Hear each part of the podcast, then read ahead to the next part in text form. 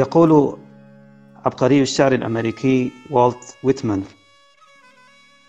أحتفي بنفسي وأغني نفسي وما سآخذ به ستأخذون به وفي كل وكل ذرة في هي ذرة فيكم إني أطوف وأدعو نفسي أتكئ وأطوف مطمئنة أرقب ورقة جديدة. للعشب الصيفي. لساني وكل ذرة في دمي هي من هذا التراب وهذا الهواء. لقد ولدت من أبوين ولد أبواهما هنا وولد أبوا هذين ها هنا أيضا. إني الآن في السابعة والثلاثين موفور العافية. أبدأ آملا ألا أتوقف حتى الممات.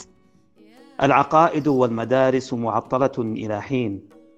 متراجعة مكتفية بما هي عليه لكنها غير منسية أبدا.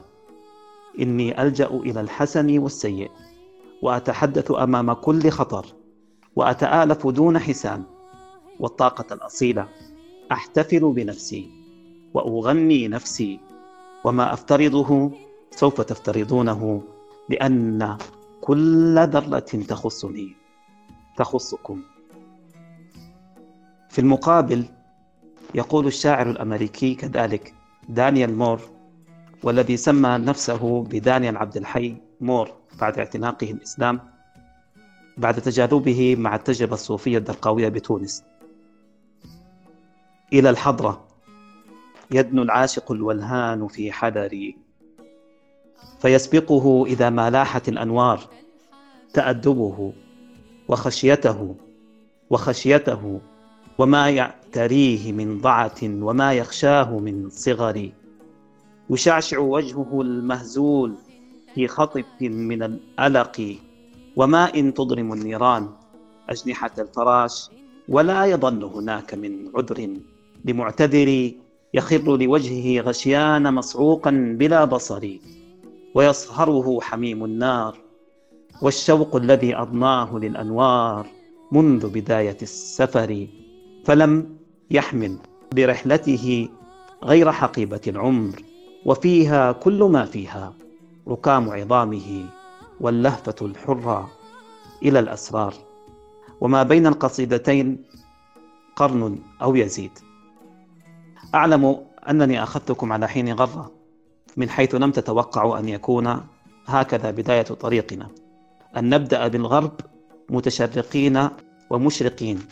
لنتحدث عن الطريق إلى الله أو التصوف. وهكذا هو ديدن الطريق إليه.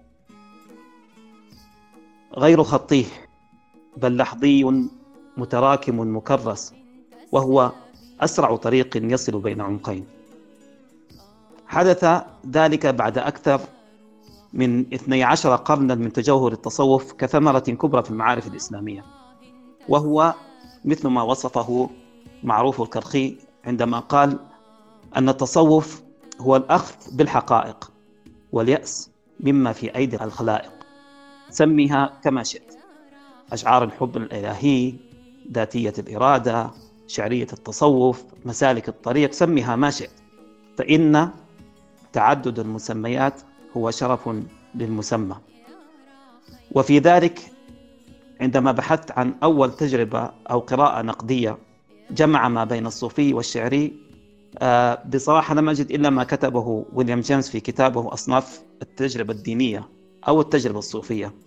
عندما قال أو آه، شدد وركز أن الحالات الصوفية أثناء آه، غمارها نصبح واحدا مع المطلق وندرك وحدتنا. هذا هو التقليد الصوفي الأبدي والمنتصر. والذي بالكاد يتغير بفعل الاختلافات في المناخ أو العقيدة في الهندوسية في الأفلاطونية الحديثة في الصوفية في التصوف المسيحي في الوثمانية. نجد نفس الملاحظة المتكررة بحيث يكون هناك إجماع أبدي حول التصريح الصوفي والذي يحتم على الناقد أن يتوقف وأن يفكر والذي يؤدي ذلك بطبيعة الحال إلى الكلاسيكيات الصوفية المعروفة كما قيل لا عيد ميلاد ولا أرض الوطن. إذا نتحدث ها هنا في هذه الأمسية الجليلة عن التصوف الطريق وليس الطريقة عن البحث الحقيق وليس الحقيقة عن الفكرة التي نعبر إلى مطلقها حتى نعتنق حقيقة واحدة وما سواها مجرد أنصاف حقائق. والله سبحانه وتعالى. مرحبا بكم. في أحدثتنا الشعرية السادسة. عن الله وإليه بتفخيم لفظ الجلالة تمثلا بالتشريف الذي نجده مغايرا للجرس المعهود في تلاوة آية سورة الفتح. ومن أوفى بما عاهد عليه الله فسيؤتيه أجرا عظيما.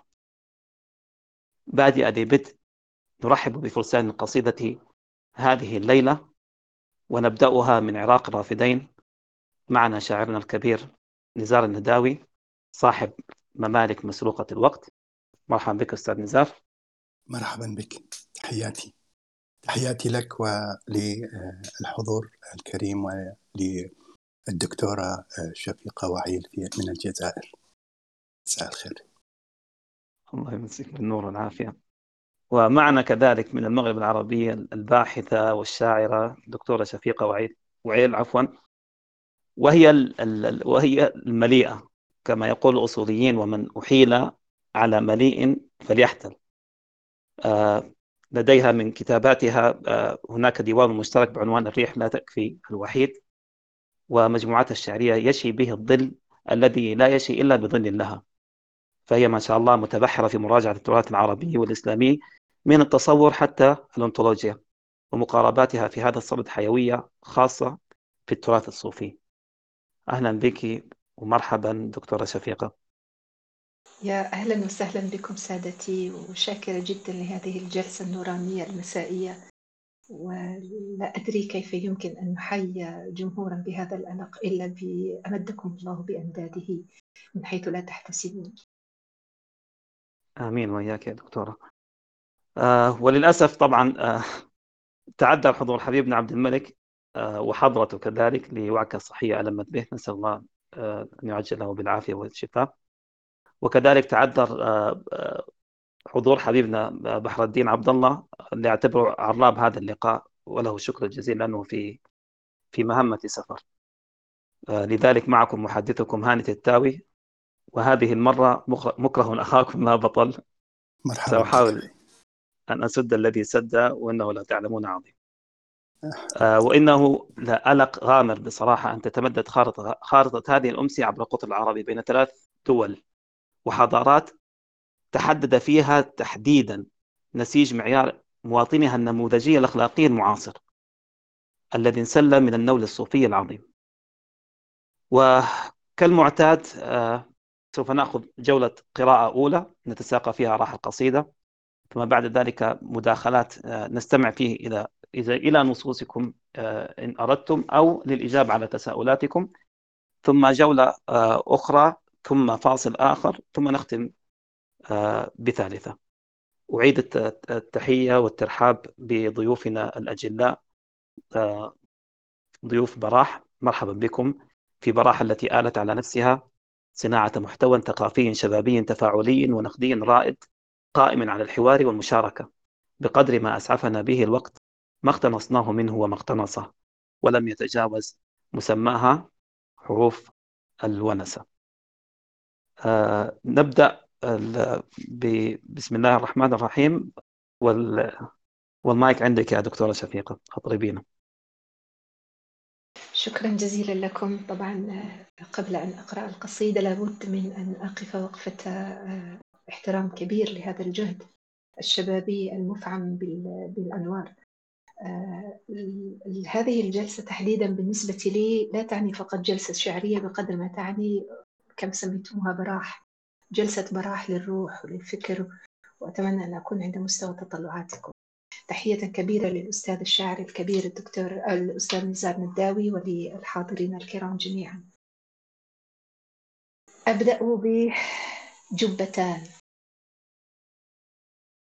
بين بسطين دنا لما تكشف فتدلى من حجاب القرب مصحف. كلما ساقط من أسمائه شغل الغيبة تأويل محرم قيل قف فامتثل الكون له. فاغرا دهشته حين توقف. كيف لم يسمع نواميس النداء؟ ناسك فيه من الأصداء أرهى من قديم الحزن من ألف مدى. كان قد طهرها مما تخوف. رعشة الإيقاع أن تهوي به شهوة الإبصار في الضوء المزين خلع الأسماء والمعنى كأن جبتان القدس والبدء المشرف. خلع الأسماء والمعنى كأن جبتان القدس والبدء المشرف. كان بدءا. غير أن المنتهى شد للسدرة رؤياه فأرجف. وإذا أشياؤه في كن ولم يدر ماذا فيه من كن ما تعرف لم يكن في الكهف لكن كانه يحضن الفتية شيخا قد تصوف وإذا ما زاورت شمس غفا في يقين الأنس كالطفل الملحف ليس إلاك ولا أنت سواه خيالا في مهب الغيب أجوف. فامنح الدرويش في جذبته حجة للقول كي لا يتصرف. فتسابيح قديمات الصدى كنه منذ الذي لولا تسوى. ها هو الآن. وقد قيل له لوحك المحفوظ. فاقرأ. وتم. شكرا جزيلا لكم. جميل جدا. تسلم. تسلم دكتور. أستاذ تسلم. الله عليك. كده كده كده دكتورة أنت حددت الطريق من أول زي ما يقولوا. هو دائما المقعد بيد الدكتورة دائما يا رجل. الله يكرمكم الله يكرمكم. والله نتلمس الضوء من بعض. الله يهدينا جميعا للصواب. آمين آمين. آه كما تشاهدون طبعا أو أو كما تستمعون إنه إنه المجاز الشعري الرائع اللي في التشخيص الدرامي اللي تمثلت فيه الدكتورة آه يمكن كل الثقافة الصوفية أو التراث الصوفي الإسلامي متمثل بنفس نفس الدرامية هذه اللي هو دائما ما تجد إنه إنه في علاقة ما بين يعني التزام الطريق ونزول الإرادة كما يسمونهم أهل أهل التصوف وحالة من التماثل الدرامي مع بداية قصة نبوة الرسول صلى الله عليه وسلم. بأنه يجب أن يكون هناك أول شيء عزلة ويجب أن يكون هناك انقطاع ويجب أن يكون هناك غار وتفاكر ثم بعد ذلك أن تكون هناك مجاهدة حتى بعد ذلك ينكشف له الحجب.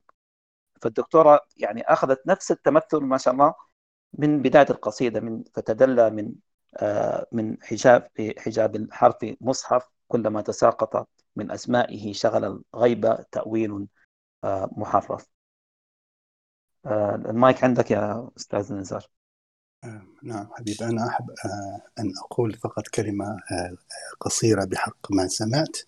يعني يقال أن القيم الكبرى في الوجود تجتمع في ثلاث أشياء. هذا ما يراه أصحاب الفلسفات القديمة. هذه الأشياء الحق والخير والجمال وهي متجسدة فيما سمعت من الدكتورة. يا الله. يا الله. والله هذا لطف منكم يا جماعة بالصدق يعني شرف لا أدعيه.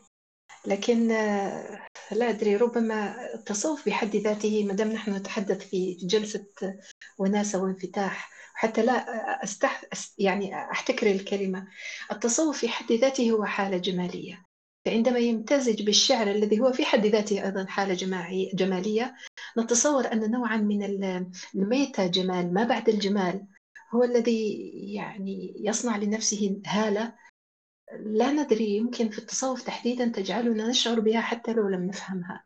فلذلك القصائد الصوفية كما قال الأستاذ تتاوي من شوي وكما قال الأستاذ نزار في خيريتها هي في حد ذاتها تضفي على نفسها الخيرية والجمال. حتى لو لم نقصد ذلك لأنها لا أدري قد أقول بشيء من الشطح. آه، تمتح من من معين ما ليس معين الهنا والآن. ومعين الجمال. تسلم سيدي. تسلم آه.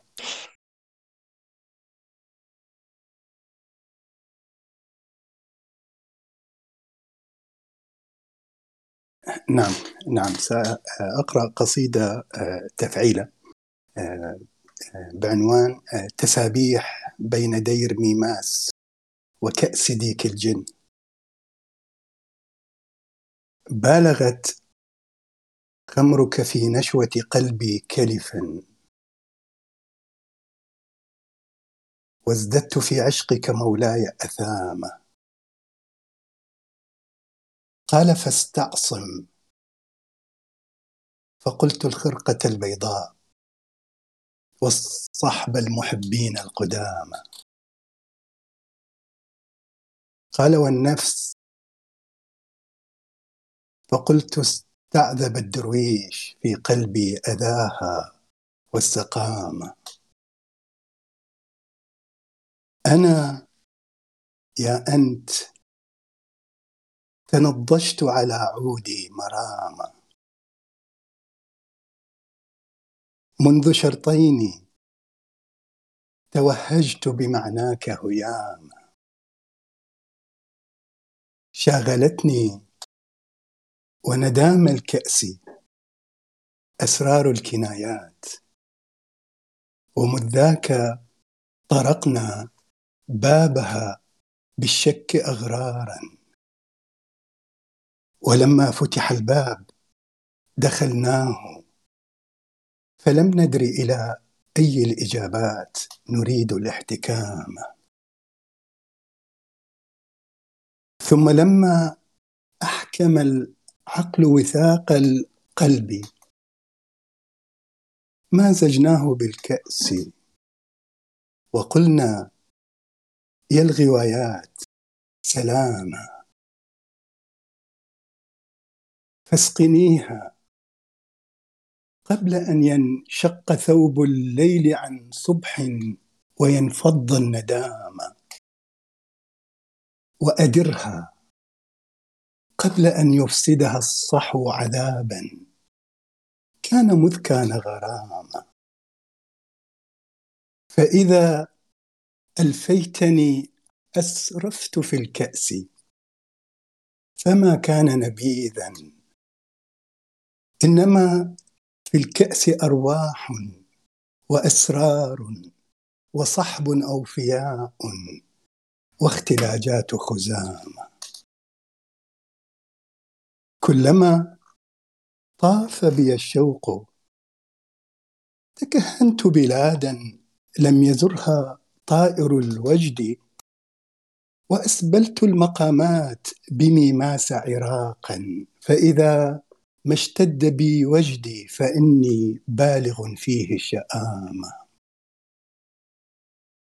قال لا تأسى إذا ما جئت يوما ووجدت الحان قفرا من نديم.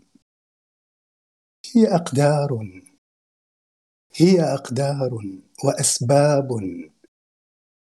ومما زاولتنا نقطة الباء سلكناها انتظاما. كلما غاب نديم زيد في الأقمار جرح لن تجد فيه التئاما. كلما غاب نديم زيد في الأقمار جرح. لن ترى فيه التئاما هكذا باغتنا الجرح أنيقا. مثلما يسقط مما تنزف الجوزاء نجم. إنما سخرية الأقدار في أن نزرع الحلم بأرض كل ما فيها فناء يتنام الله الله الله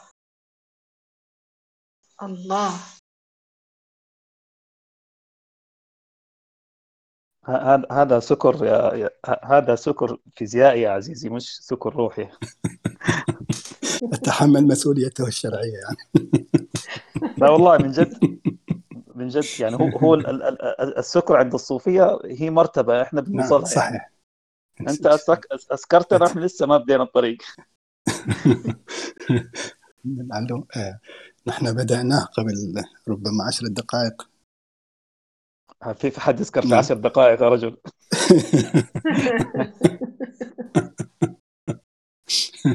هو هو هو الأستاذ نزار طبعا آه، في في الصوفيات.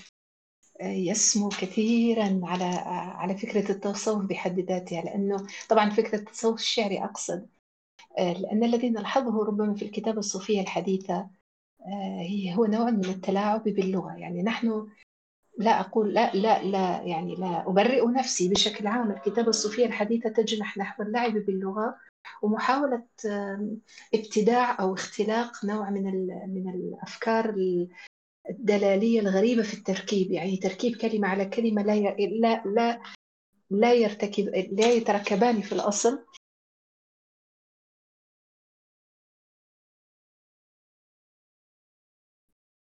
هذا ما يصنع في الحقيقة جوا من من الفوضى في الإحساس عند المتلقي لأنه لا يفهم الخط الرابط. لكن عند الأستاذ نزار حقيقة يعني أنا تتبعت كذا صورة من قبل وأنا أقرأ له واليوم أيضا. التراكيب عنده ليست تراكيب فوضوية. لا يحاول أن يشوش على القارئ. هو يحاول أن يقدم صورة خيالية عن عالم متمثل حقيقة له قرينته. لأن القرينة إذا ضاعت في المجاز تصبح الحكاية فوضى. فمما أعجبني كثيرا كثيرا اشتغال الدكتور الأستاذ نزار على أنا لا أدري اليوم لماذا أصر على الدكتور. أنا إن شاء الله أتنبأ لك بها. ف... لا لا غضاضة كلنا سكارى يا دكتورة. أيوة أحسنت. خلاص رفع التكليف وما على العشق عتب كما يقولون. لما يتكلم أنا استهواني مثلا لما يتكلم قبل أن يقول آه، يعني قبل أن يدخل في صميم الموضوع قبل وأدرها قبل أن يفسدها الصحو عذابا هل هل نفهم حجم أن يصير الصحو في حد ذاته عذابا؟ يعني عندما كان سكرانا بتلك الكأس كان كان في في طمأنينة وراحة وألفة ثم يعود السكر بعد ذلك ليصير عذابا بالصحو وجدلية الصحو والسكر والغيبة والحضور والعقل والخمرة ومباغتة الجرح الأنيق هذه المباغتة التي هي فعل جذب في الحقيقة فعلا الأستاذ نزار عندما يشتغل على الصور الصوفية هو لا يشتغل عليها اعتباطا من باب تركيب الصور ولا أقول هذا مجاملة وهو يعرف أنني لا أجامل أبدا في القضايا يعني صحيح. الجمالية والنقدية لكن صحيح. فعلا هناك قرينة جمالية يمكن أن يمسكها المتلقي ليتبع بها بناء الصور وهذه صحيح. كذلك من أهم أدبيات المتصوفة أنه أنه عندما يصل إلى حالة الوجد إنه يبدأ أن يخشى على على عقله ذهاب أن أن يذهب إلى الصحو مرة أخرى يعني. هو يريد أن أن أن أن يغيب إلى الوعي أو اللاوعي أكثر حتى يصل إلى إلى مرحلة الإدراك أو إلى سدره المنتهى. نعم. أنا أنا بصراحة يا حبيبنا أنا بس معليش والله أنا بس عشان يعني زدنيها بس. هدنا بس المقطع اللي في الأول من وازددت في عشقك مولاي اثاما قال فاستعصم نعم. آه، بالغت خمرك في نشوة قلبي كلفا. وازددت في عشقك مولاي أثاما. الله. قال فاستعصم. فقلت الخرقة البيضاء آه. والصحب المحبين القدام. يا سلام يا سلام. الله. نعم. نعم. الله. أنا أنا بالمناسبه المايك كان مكفول. أنا أنا أنا صرخت يعني. والحمد لله إنه أنا صرت خايف من الجيران والله بس يعني أنا ما أدري إيش يعني أنا الكلمة اللي في بالي والله عايز أقول الله يخرب بيتك يعني والله العظيم ما, ما تأخذني لأنه لأنه من جد يعني أنا أنا راسي انشرخ يعني بال نحن أنا يعني سبق يعني يا جماعة يا الله يا الله عليك يا الله. سبق يعني وان حدثت الد... نعم تفضل تفضل. قمة التبتل يا جماعة قمة التبتل إن ينقسم الإنسان إلى ذاته ونقيضه في نفس الوقت يعني. وازددت نعم. في عشقك, عشقك مولاي أثامة. نعم. قال فاستعصم تناصها مع ابن نوح عليه السلام يعني في مسألة انه انه إنه يستعصم نعم. بالجبل. فشوف ال ال كان الخرقة البيضاء والصح نعم. المحبين المحبين القدام. يا, نعم. يا الله نعم. عليك يا الله عليك. لا لا لا أختي أنا عندي عليك. سؤال بالمناسبة. نعم تفضل. نعم قول. لا لا قول. قول عشان وأنا يعني اليوم يعني وأضع أمامي القصيدة أتى أمامي هذا المقطع المطلع يعني. وأنا معذرة آه، آه، لا آه، أنا أعرف أن السودان جمهور الشعر عريض في السودان وأن في السودان هناك متذوقة وشعراء أيضا يعني كبار وجمهور كبير للشعر. لكن سألت إنه هذا هذا تحديدا وازددت في عشقك مولاي أثاما كم سيلقى من صدى هذا يعني عند لدى لدى هذا الجمهور يعني صراحة. سألت هذا السؤال بيني وبين نفسي نعم عارفنا نعم. سكرانين أنت ما شاء الله عليك. نعم تفضل كان عندك سؤال. و... أي السؤال سبحان الله لأنه لأنه يبدو لي إنه والله ما يعني والله العظيم يا جماعة ال- ال- القصائد هذه أنا ما اطلعت عليها ولا أحد اطلع على قصائد الآخر يعني حتى صحيح بترتيبها صحيح. لكن. يبدو سبحان الله وك- وكأننا في حضرة يعني. أسست آه، دكتورة ب- في قصيدتها الأولى اللي هي معالم التجربة الصوفية كتمثل. ويبدو لي يبدو لي إنك يا أستاذنا كأنك أسست الموضوع كأنها خارطة الطريق كذلك. أنا ما كنت ناوي ما كنت ناوي أقرأ هذه القصيدة الصراحة لكن بعد مقد... المقدمة اللي تفضلت بها أنت جنابك. وبعد قصيدة الدكتورة وجدت من المناسب أن أبدأ بهذه القصيدة يعني. ال- ال- اليوم شكله حيكون جلد جلد. لا أنا أنا الآن طيب هذا سؤالي أول حاجة عشان عشان عشان حتى حبايبنا يعني يكونوا معنا في الصورة. دير ميماس اللي اللي هو في العراق ولا اللي هو في اللي هو؟ في في سوريا وهي تسابيح بين دير ميماس وكأس ديك الجن. ديك الجن الشاعر ال- عبد المعروف السلام الحمصي. اللي نعم اللي هو من حمص. جميل. ودير ميماس آه، كانت تصلي فيه آه، حبيبته التي قتلها. نعم. وجعل نورد نعم. وهذه القصة المشهورة نعم. يا سلام يا سلام. نعم نعم نعم. يعني فعلا يعني فعلا كان أصبحت قصة طريقه طيب نعم. القصة إحنا هو كان له ك- كان له طريقة خاصة في في التعبير عن إيه. العشق يعني. نعم نعم. لو تتذكروا يا شباب كان في أعتقد في ونسة طيب صالح موسم الهجرة إلى الشمال كان تطرقنا بتماثل ما بين ما بين جين سيمور ومصطفى سعيد وقصة عبد السلام الحمصي أودي كان جن مع مع محبوب تور- ورد اللي هو كان يعني بلغ في العشق وحب تملكها إلى درجة فظيعة جدا. حتى إنه إنه أقدم على إنه يعني يخ- يخ- يخنقها حتى الموت وبعد ذلك آه، أخذها وأحرقها أحرق وفاتها كاملا وبعد كده أخذ رمادها وذوبها في كاس وشرب. الكاس كله حتى حتى نعم. حتى يضمن أن أنه إنه إنه حتى سوف تكون حبيبته إلى إلى الأبد يعني. وكأنه حالة من الوصل يعني. أين؟ حالة من إيه، أراد أن يستعيد الوصل شيء من الوصل المفقود. هو نعم. استعاد كل الوصل وخرب فكان آه، عنده عنده أبيات مجنونة اللي آه، إن شاء الله أذكرها طوحقي نعليها وما وطئ الثرى شيء أعز إلي من نعليها. ما كان قتليها لأني لم أكن أخشى إذا وقع الغبار عليها لكن ضننت مم. على النفوس. بحسنها وأنفت من نظر العيون إليها أطبقت. كفي في مجال. خناقها ومدامعي تجري على خديها. الله الله الله. ومن الحب ما قتل. هذه يا جماعة هذه رم- رمنسة serial killer يعني. أيوه أيوه. السلام عليك يا أستاذنا. أنا. طبعا طيب. أستمع إليك الآن أستاذ هاني. أنا أنا عايز أستأذن الحين. أكيد طيب. طبعا. لا استأذن استأذن. تستأذن؟ آه توقعت لا لا لا لا غنى لا لا, لا، خذ خذونا بالراحة يا جماعة. إحنا ما, ما إحنا ما قدركم يعني. طيب طيب لا، خلينا نسمع. شيء أنا يعني أنا طيب. أحب أن أستمع إلى الوجدان السوداني الجميل. أي أنا فعلا أشعر يعني- أن عندكم شيء من أن. عندكم شيئا من السحر. أي هو هو السحر موجود والله كان عند حبيبنا بحر وعند حبيبنا عبد الملك ف أنا حيالله ماسك. طربوش حيالله ماسك طربوش يا دكتورة. آه، طيب في طيب كل الخير آه، أنا سأقرأ آه، ترائيات ماسة في ماء آسن نعم. حلو. أنا يا أنت لست أنا. أنا يا أنت لست أنا. فمن ستكون؟ عاجلني فهذا الماء من يأسيه شيئنا. أنا خجلي وكورت انتصاب النهر لما نمت أفراسه. أنا المنسي والملقى على عجلي. شهيد لم يسلم بانتهاء الصف كراسه لأنه قد نسى راسه لأنه قد قضى أجلي. أنا لولاه طاغوت يحج الخير كل الخير أجراسه أوه. حلو.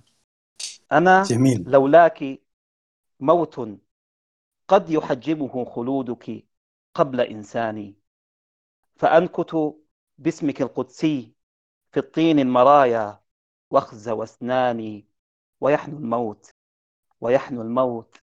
ثم ليفخر الآتون من أحفادنا أني وشمت الصخر أسناني. وقاعا قد تلا قاعا تلوى الجنس. وقاعا قد تلا قاعا تلوى الجنس. جاهد كي يتمم وعوجاج نحوركن أياء والذات مرايا العشق.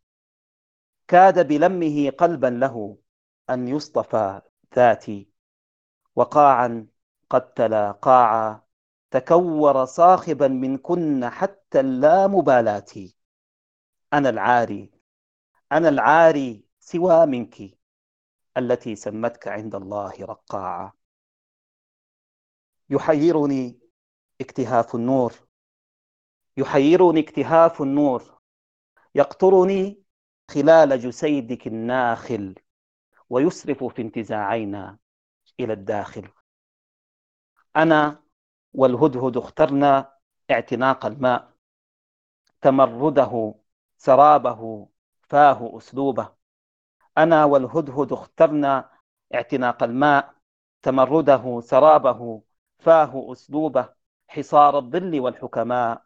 وبعد نضوجه صحراء أقدح حافر النوبة. أنا أضغاثكم في عشب قلقامش أريد أنا الخلاسي انسلاخ الظل كي أسود صوفيا على الهامش.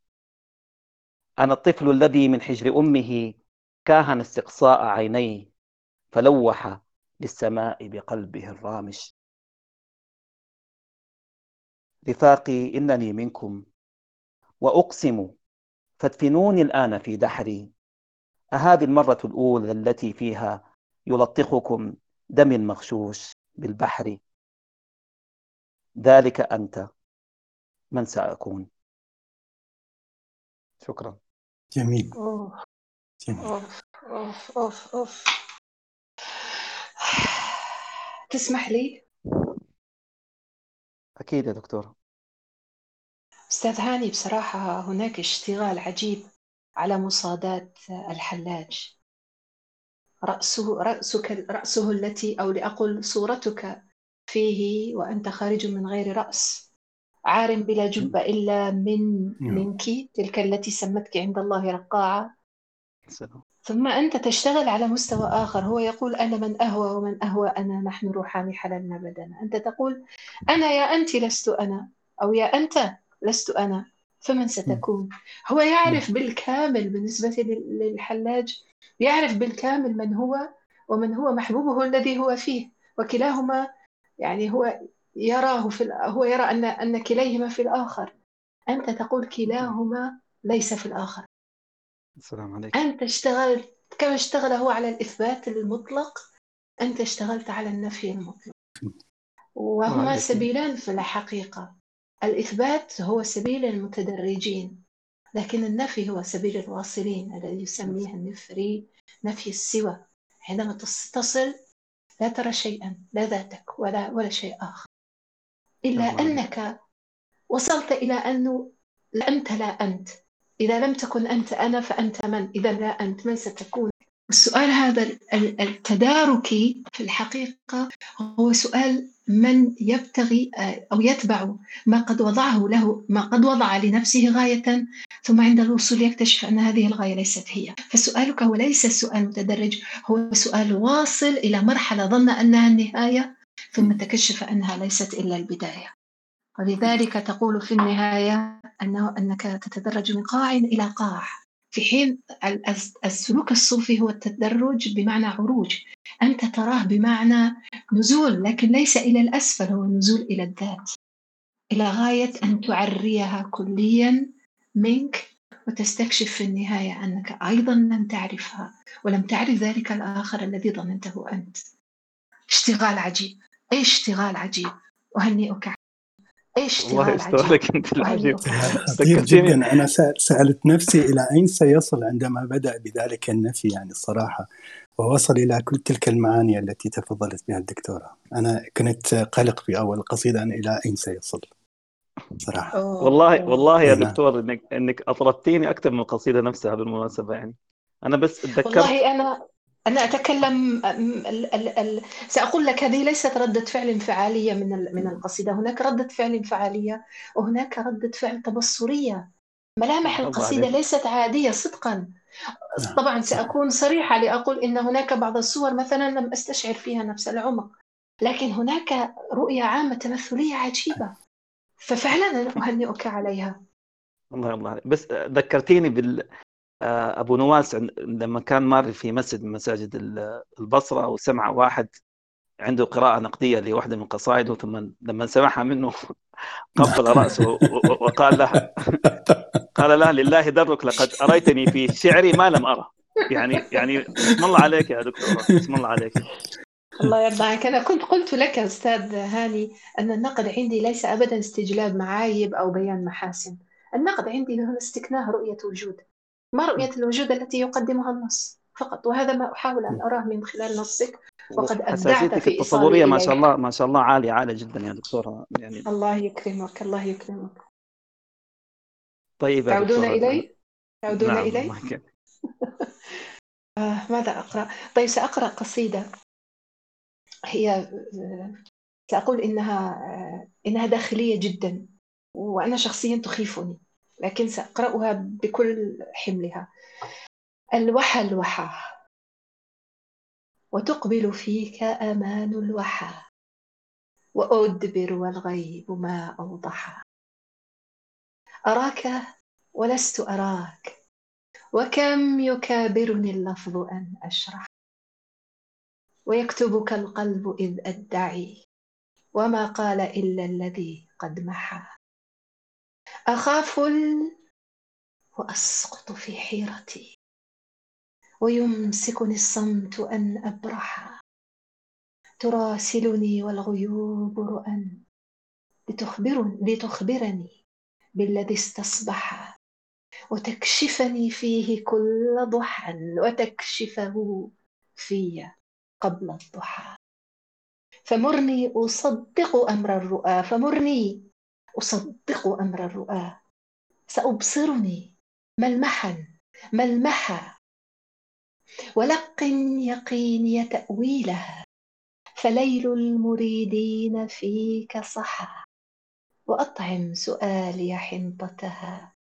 لتسقط عني ذنوب الرحى. فبين يديك رغيف سها أطال بسجدته واستحى. لماذا أنا؟ لماذا أنا؟ لا تسل عاشقا. لماذا حبيبك قد برحا أحبك في عرش ثم استوى. وأحببتني في استوى إذ دحى. شكرا جزيلا.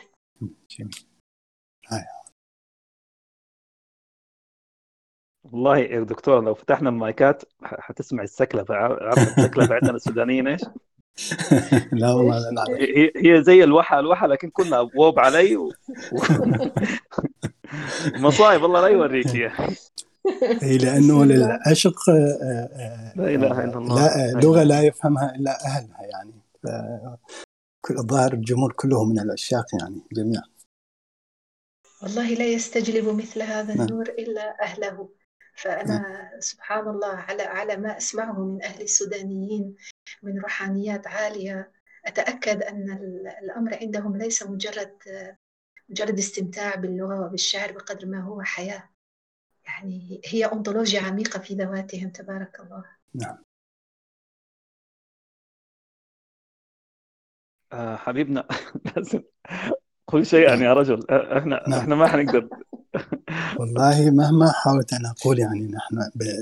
يعني الدكتورة عندما تحدثت عني هي صاحبة اختصاص كما وأن سبق وبينت ذلك لك قبل الأمسية هي عندما تتحدث تتحدث في اختصاصها ونحن آه، أكاد أكون يعني نحن شبه متطفلين. أنا أتحدث عن نفسي شخصيا على هذا الاختصاص يعني. فهي تتحدث في مجالها ولكن هي تعرف رأيي في شعرها. يعني أنا آه، وأين أضع الدكتورة والشعر الدكتورة في آه، بين لا أقول بين شاعرات الوطن العربي بل بين شعراء الوطن العربي يعني. الدكتورة شفيقة قصيدتها عالية كما هي عالية يعني في الله طيب أنت ذكرت يا دك... حبيبنا إنه من أنا من ذات الاختصاص في اللغة لكن ما شاء الله تبارك الله هي يبدو لي إنه هي من ذات الاختصاص في الوجد وفي السكر نفسه هي يعني مش هي هي صحيح هي هي متقدمة الصراحة أنا يعني أعترف يعني يا رجل والله نحن والله واقفون نحن أنا واقفة عند باب الله لا أكثر ولا أقل. لكني ربما أنا صدقا لما تضحك دكتور الله يرضى عليك إحنا إحنا إحنا لحالاتنا كده واقفين على باب الله معلش يعني. أيوة. شوف شوفي لك مطرح ثاني الله يخليك. طيب الأعتاب تسع الجميع. وقد وقفت وبالأعتاب مسألتي. لقد وقفت وبالأعتاب مسألتي. ألوذ مني بما شفعت بالرحم بحب آلك والأصحاب أجمعهم بالمرسلين وأهل الله كلهم. فافتح فديتك واقبلني فبي لغة إن تضطرم هاملات الدم تضطرم. أنا أعتقد أحسنت دكتورة. رجاء أنا أعتقد اعطيت أنا أعطيتك خريطة الحوار من قبل أن نبدأ أعتقد إذا تذكر يعني. لو كنت أعلم أن البحر غريق ما أبحرت. يا لا بس رجائي خاصة يا دكتورة بس الله يخليكي النص هذا لو لو لو تنزلي لنا إياه بس على على النصية. بس أنا أنا أنا وين أنزله؟ على على الشات؟ على الشات نعم. إذا سمحتي. لأنه لأنه يعني لأنه إحنا إحنا يا جماعة خلاص إحنا وصلنا يعني أستغفر الله العظيم يعني وصلنا السنة الرابعة وإحنا في بدايه المشوار. لا يعني الله يرضى عليك. اولا بس عشان طيب. طيب أنا مبتدئة أنا مبتدئة جدا في في هذه التكنولوجيا تبعكم سامحوني. أنا حبعت لك إياها على الواتس وأنت تشتغل دبر راسك كيف تحطها زي زي ما تحبي زي ما تحبي. أنا بعتها لك هلا بعتها لك. تسلم الله يخليك يا دكتورة. بس أنا عندي سؤال عن معنى عبارة الوحى الوحى. هي من العبارات الدارجة كثيرا عند أهل الله.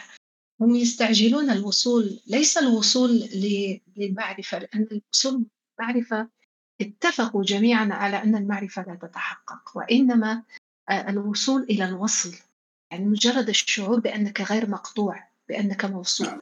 استعجل استعجل حتى تصل إلى مرتبة أنك غير مقطوع. فالوحى الوحى هكذا معناها العجل العجل لأن لا تقطع. هي يبدو لي أنا أنا أنا حبيت أتأكد منك قلت يمكن يكون علاقة بالتراث الجزائري. آه، يبدو لي انه هو هو تراث جمعي. يقصد فيه اللي هو آه، آه، عندما سيدنا سليمان عليه السلام يعني عندما عندما نفى وطرد الشياطين والجن من عنده فكان يعني يقال على حسب السردية إنه إنه هو إنه هذه هذه الجملة جت من عنده من هنالك. قال لهم الوحى الوحى العجل عجل الساعة الساعة يعني يعني الآن بمفهوم الانقطاع زي ما أنت ذكرت. والوحى هو هذا يعني تفضل. يعني في ناس يعني في ناس يقولون الوحى يقصد إنه كان نفي إلى الواحات وفي وأنا أنا ما أرى ذلك. أنا يعني معلش عندي قصور لكن أعتقد إنه الوحى هي هي هي تنويع على كلمة الوحي كذلك. إنه كأنه كأنه أوحى إليهم يعني أن تتحركوا الآن الآن والساعة الساعة يعني. ففيها تماس عجيب جدا مع مع زي مع مع الانقطاع اللانهائي للمتصوف عندما مجرد أن يضع أول خطوة في الطريق فانه يصل إلى إلى منتهاه يعني. صحيح. بس أنا صحيح هذا الذي قلته إنه في روايات عن إنه بعض القصص طبعا هي غير ثابتة بنصوص صحيحة آه، بالمعنى الإسنادي لكن إنه على الأقل هي من في قصة سيدنا نوح. وانتباهك لفكرة إنه آه، ربطها بالوحي هي لفتة آه، ذكية جدا ولطيفة جدا. لكن وإن لم يكن هناك بمعنى ملمس ليس عندنا ملمس لغوي نستطيع الاعتماد عليه في ذلك. لكن أنا شخصيا أعتمد في معالجتي مثل هذه الكلمات على ما أسميه آه، الأنطو دلالة أو أنطولوجيا الدلالة. البعد الوجودي الذي الذي يجمع الكلمات. ما بحكي عن الصوتي طبعا أحكي عن البعد الوجودي الذي يجمع الكلمات مجموعة من الكلمات مع تحوير بسيط وقد يؤدي معنى يمكن يجعلها مترابطة فيما بينها. ولا أستبعد ابدا ماذا لو لو لو قلنا أن آه، معنى الوحى فيما يعني في في مجموع معانيه لأن هناك أكثر من معنى هو آه، الصيحة دكتورة. أو الصيحه صوت. الصيحه هي تستطيع أن تقول إنها صيحة من حي من من حيث المتحدث. نعم. ذلك الرائد الذي يصيح بقومه للفرار من العدو إن شئنا العدو الذي هو القطيعة بهذا المعنى طبعا يكون المؤدى جميلا جدا. هي صيحة نعم. الرائد في أهله. طبعا جميلة جدا. نعم. أعتقد عند أهلنا في الشام وفي مصر عندهم إنه الوحى بمعنى الصيحة فعلا يعني. فزي ما انت نعم. تفضلتي يا دكتورة مسألة الأونتولوجي في الموضوع.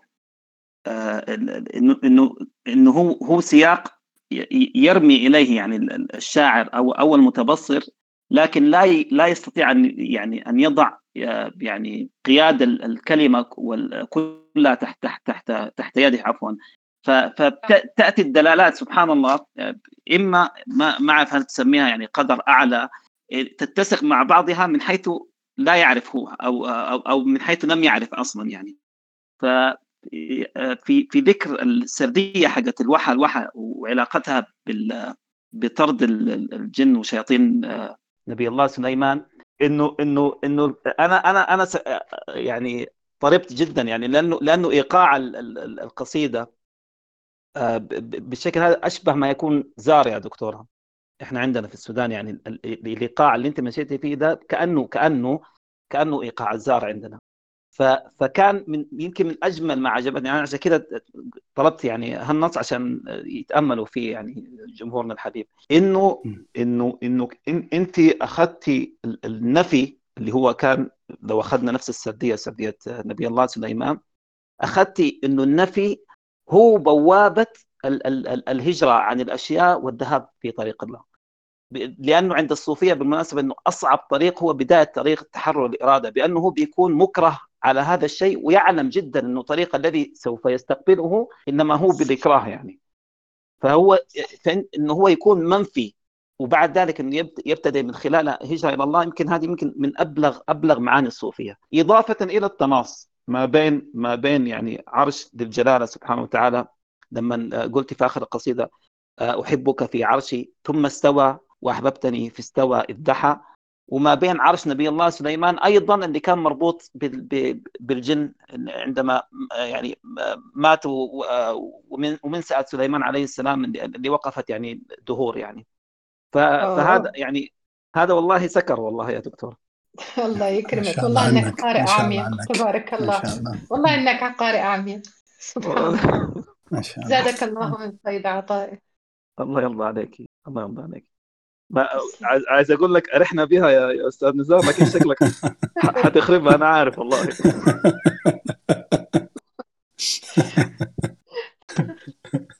طيب أنا أحاول أختار القصيدة آه، آه، قصيدة آه، ستكون أيضا تفعيلة. تفعيله تأويل اللون الثالث. تأويل اللون الثالث. طهرت دمي بالعشق. وكل دم يتسلل خلف العشق فلست بعنصره أثق. ولذاك قصائدي البيضاء أعمدها بالحب. وحرف لا يقترف الحب يموت وينكره الورق. مشتملا بالسين. مشتملا بالسين. يحوطني رحم الأشياء. وتلك يعادلها في عرف الحانة. أني في حانته رهق أتكثف في. وأوقظ نشوتي السكرانه ثم على وجع الخلق وسفر الكينونة أندلق. مولاي ويشغلني المعنى. قال اترك ظلك واتبعني. ترى المعنى في القبة نورا يتسق.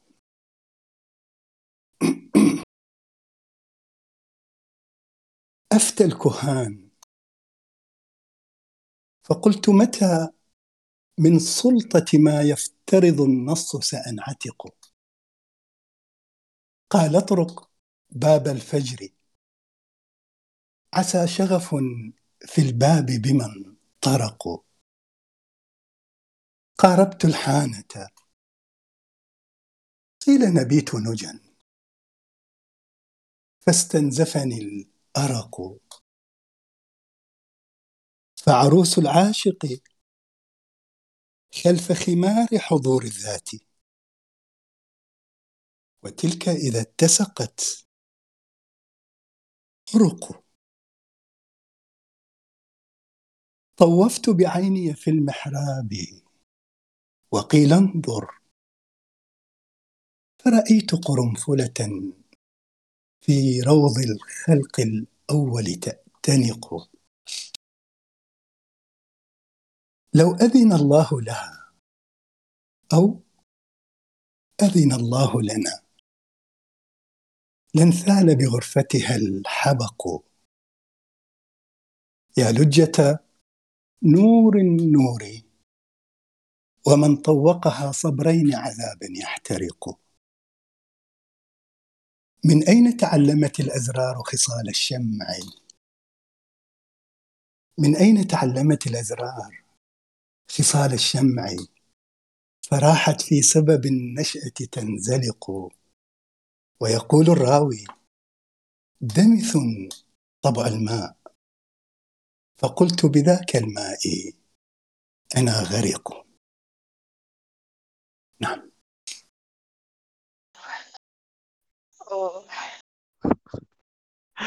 دكتور اتكلم أنا والله لو حيزعل مني والله حيزعل مني. أنا أنا والله أنا ما عندي شيء أبلغ. هو يريد أن يقول لك اشتميه بالنيابة عني يعني. لا بجد والله يعني أنت ما. أنا ما عندي شيء أبلغ من الله يخرب بيتك يعني بجد يعني. كنت خشيت بيتك بيتك. فقلت لا تدعو بس عليه خرب البيت.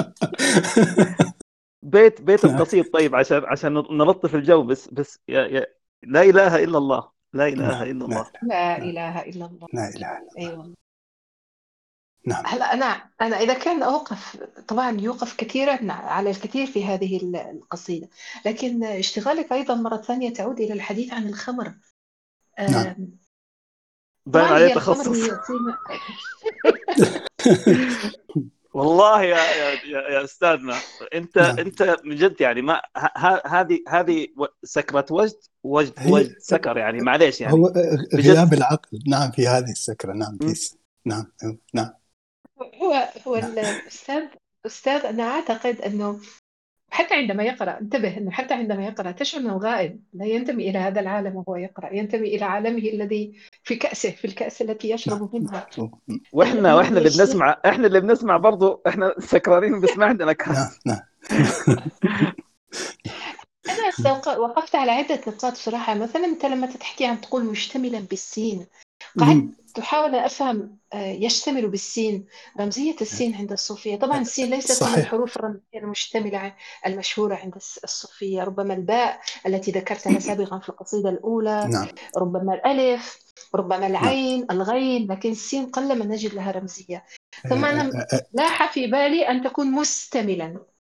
لا هي مشتملا لكن تسمح, تسمح لي يا حبيبنا؟ نعم تفضل. أنا أنا من من من مريدي سكرك يعني بس نعم حبيبي. لو لو يعني دكتورة سبحان الله القصيدة اللي اللي قبل هذه. نعم. راح الصوت. صوت الأستاذ اي نعم تفضل. والآن يتمثل بالسين. أنا أنا والله على على قلة أستاذ أستاذ نعم. تيتاوي إحنا فقدنا أستاذ هاني شوي من كلامك. نعم نعم نعم. قلت في القصيده اللي قبل هذه.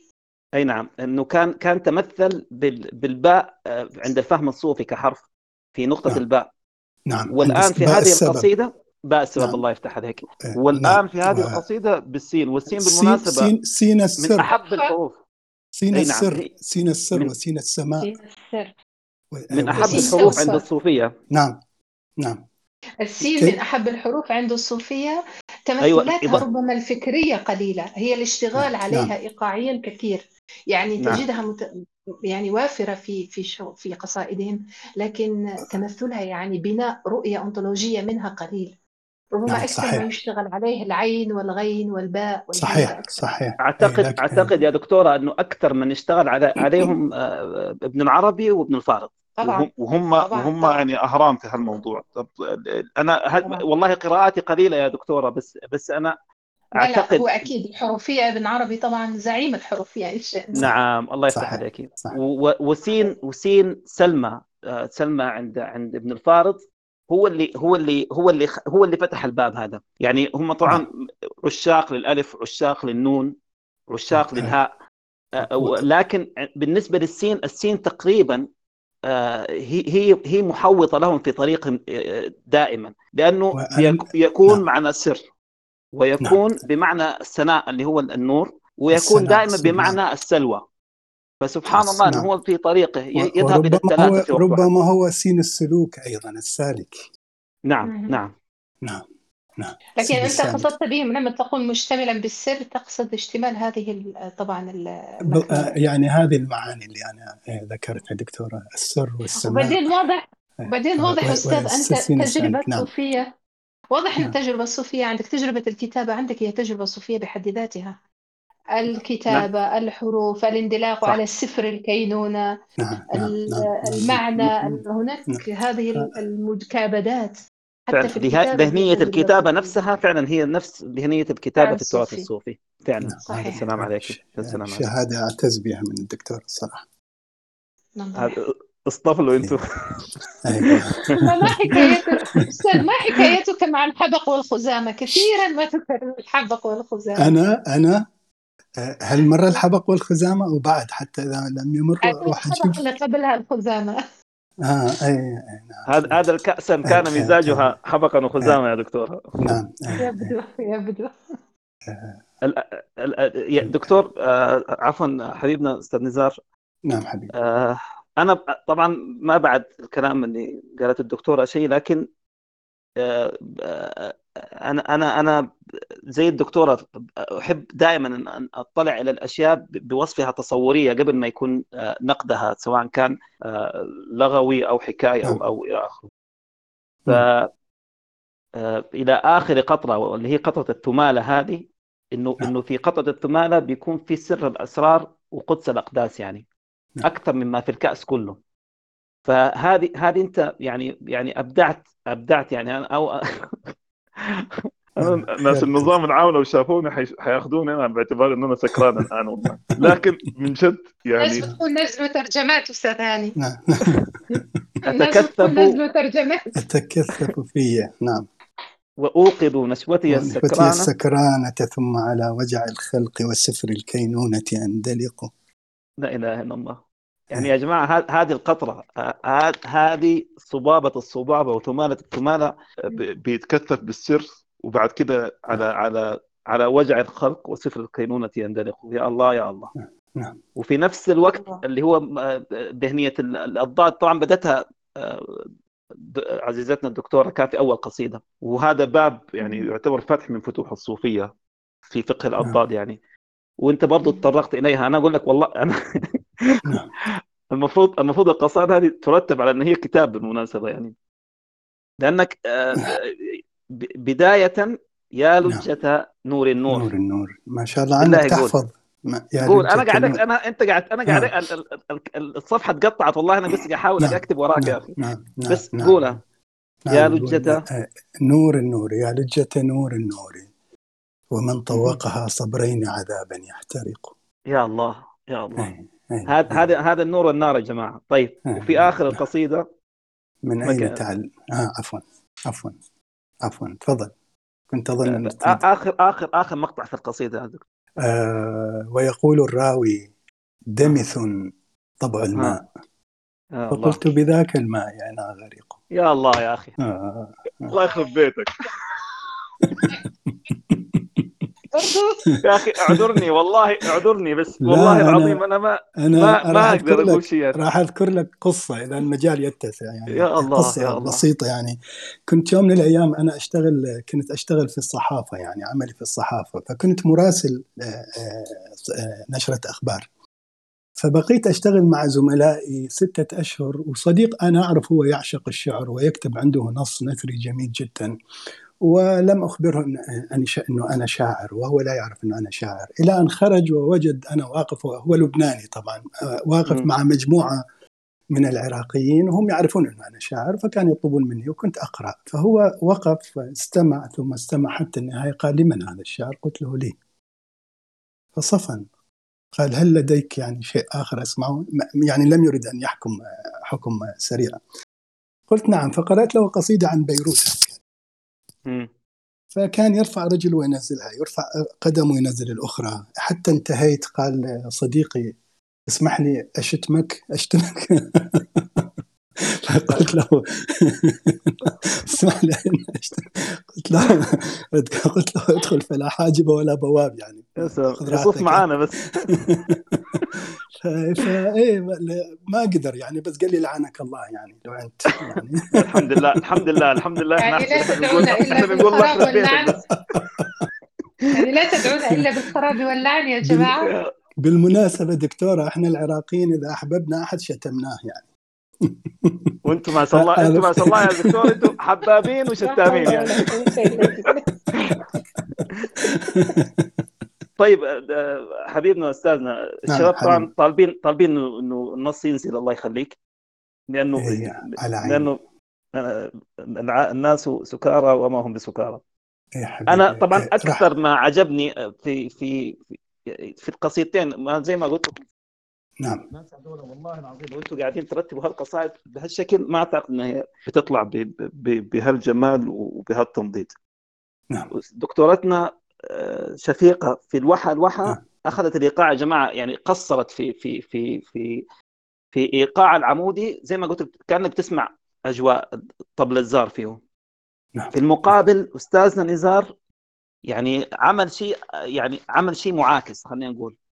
معروف إنه تفعيلة الخبب في في في العروض الخليلي هو نعم. هو أقل التفعيلات نفسا يعني في الإيقاع إن هي بتمشي نعم. على فعل فعل فعل أشبه ما بيكون هو ركض الخيل نعم. فهي دائما نعم. في استنفار الدواخل نعم. نفسه في وتهيج الإيقاع لكن نعم. الرجل ركب مركب آخر نعم. على نفس الإيقاع هذا لكنه قاعد يمط ويستحلب الإيقاع بشكل عجيب جدا زي ما قلت لك انه هو هو هو هو استحلاب سكران في في نعم. آخر غيبه يعني. وهذا نعم. وهذا لا ي... ما يصح إلا لسكران يعني بصراحة يعني. أنا والله أحييك يعني. لا هو آه، الصراحة الانسان الانسان يعني يسكر في المعنى. المعنى هو المعنى عميق والمعنى يأخذك إلى أماكن يخرج بالشاعر من المحسوس إلى اللا محسوس يعني كما هو معروف يعني عن آه، الشعر الصوفي يعني. السلام آه، عليكم. نعم نعم. نعم. طيب عفوا في قصيدة لي أقول كوثر الغيب بما في المطلع بينما قيل وما لم أسمع. قبس دل كروم الروح كي يسكر الكأس بسر مترعي أطت الأعناب في جوهرها. أطت الأعناب في جوهرها وحري أن يئط المدعي يا الله يا الله يا الله. يا دكتورة ما تخلينا نحييك. لا الا خربان البيوت. إلا خربان البيوت. ما إحنا إحنا قدرنا نمون على أستاذنا نزار الله يديه العافية يعني. حبيبي حبيبي. آه، آه، القصيدة صارت عندك لكن أنا أيضا يعني أشكو من الضعف الذي تشكو منه الدكتورة شفيقة. أبشر أبشر. آه، على الواتساب أنا بعثتها. طيب. إن شاء الله. طيب نعم. الله يعطيك العافيه طيب إحنا قاربنا على نهاية الجولة الأولى يا جماعة و... كما يعني عهدنا وتعاهدنا المداخلات والأسئلة يعني ممكن تبدوا تكتبوا فيها من الآن على أساس إنه إحنا نطرحها على ضيوفنا. سأقرأ أنت الطريق. يا ريت يا ريت. عفوا. أنت الطريق. آه بسم الله. إذا أنت الطريق تفضلي يا دكتور لا لا تفضل أنا توقعت أنك أعطيتني الكلمة ما انتبهت. لأنه الصوت آه، تقطع عندي. تفضل. ما في إشكال. بعد هذا بعد القصيدة نقف مع المداخلات ثم نأخذ الجولة حلو. الثانية دكتور حلو تفضل إحنا محتاجين نصحى شوية يعني. تفضل أنت الطريق سلكتني كالدال. إما أكون أو اقتضت إبدالي. نالت أناملك السماء ببوحها كفا بذات الكشف والإسدال. الخطوة الأولى تزاول ظلها. أنا ها هناك. أنا ها هناك. ولا تحين جدالي فدع التريث للنهاية. جئت كي ترضي علي التغفري إعجالي. أنت الطريق. فرقت يم الياء بغضاك زال البدو عن كيميائي. كل الطريق سلكته من قبل. كل الطريق سلكته من قبل. يوديني استعادتها إلى إجلائي. يا دائري الدم. يا دائري الدم. من جرح الممر بأخمصي؟ من أغرقت أشيائي؟ أكتظ صفرا كيف جاذبني هبوبك خصني بالشهوة اللمياء؟ أعمى أقاد لمقلتيك كرائي. أعمى أقاد لمقلتيك كرائي. ظلي أمامي الما وراء ورائي.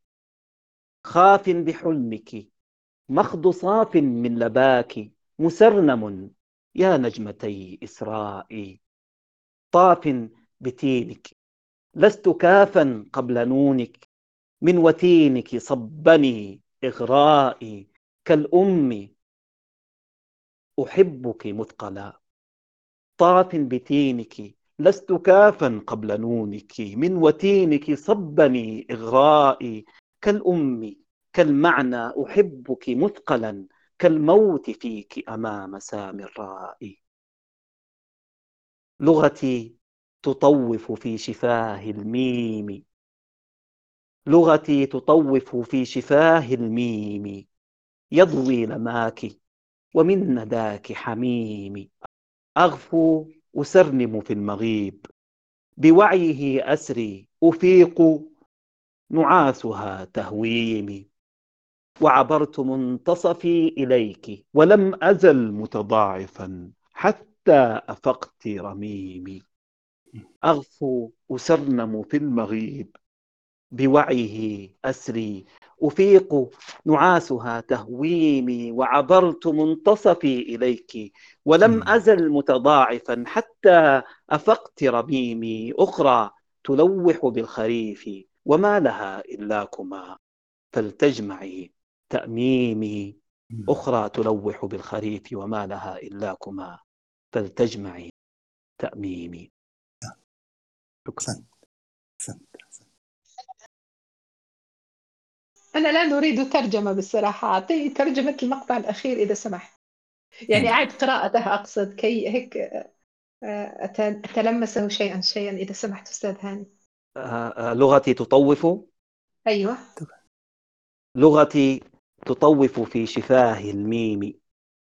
يضوي لماك ومن نداك حميمي أغفو أسرنم في المغيب بوعيه أسري. أفيق نعاسها تهويمي وعبرت منتصفي إليك. ولم أزل متضاعفا حتى أفقت رميمي. أخرى تلوح بالخريف وما لها إلاكما فلتجمعي تأميمي. أوه. أوه. أستاذ هاني أنا بصراحة هناك نوع من القصائد صراحة أشعر أنه يحتاج بالنسبة لي أن أقرأه لا أن أسمعه لأن اشتغالك على هالقصيدة يختلف عن اشتغالك في القصيدة الأولى الآن صحيح. هناك صناعة أعمق أعتقد أن هناك اشتغال فكري أعمق يعني أبعد من الاشتغال على الصورة فإذا سمحت توضع القصيدة على على الشات ممكن حاضر حاضر. بس بس حنسخها طيب عندي الملف أعتقد إنه هو بي دي اف حرسله ما نعم. في إشكال. ما عندكم. كما تشاء. إذا شئت انه تؤجل لا لا. الإرسال لاحقا لا إشكال.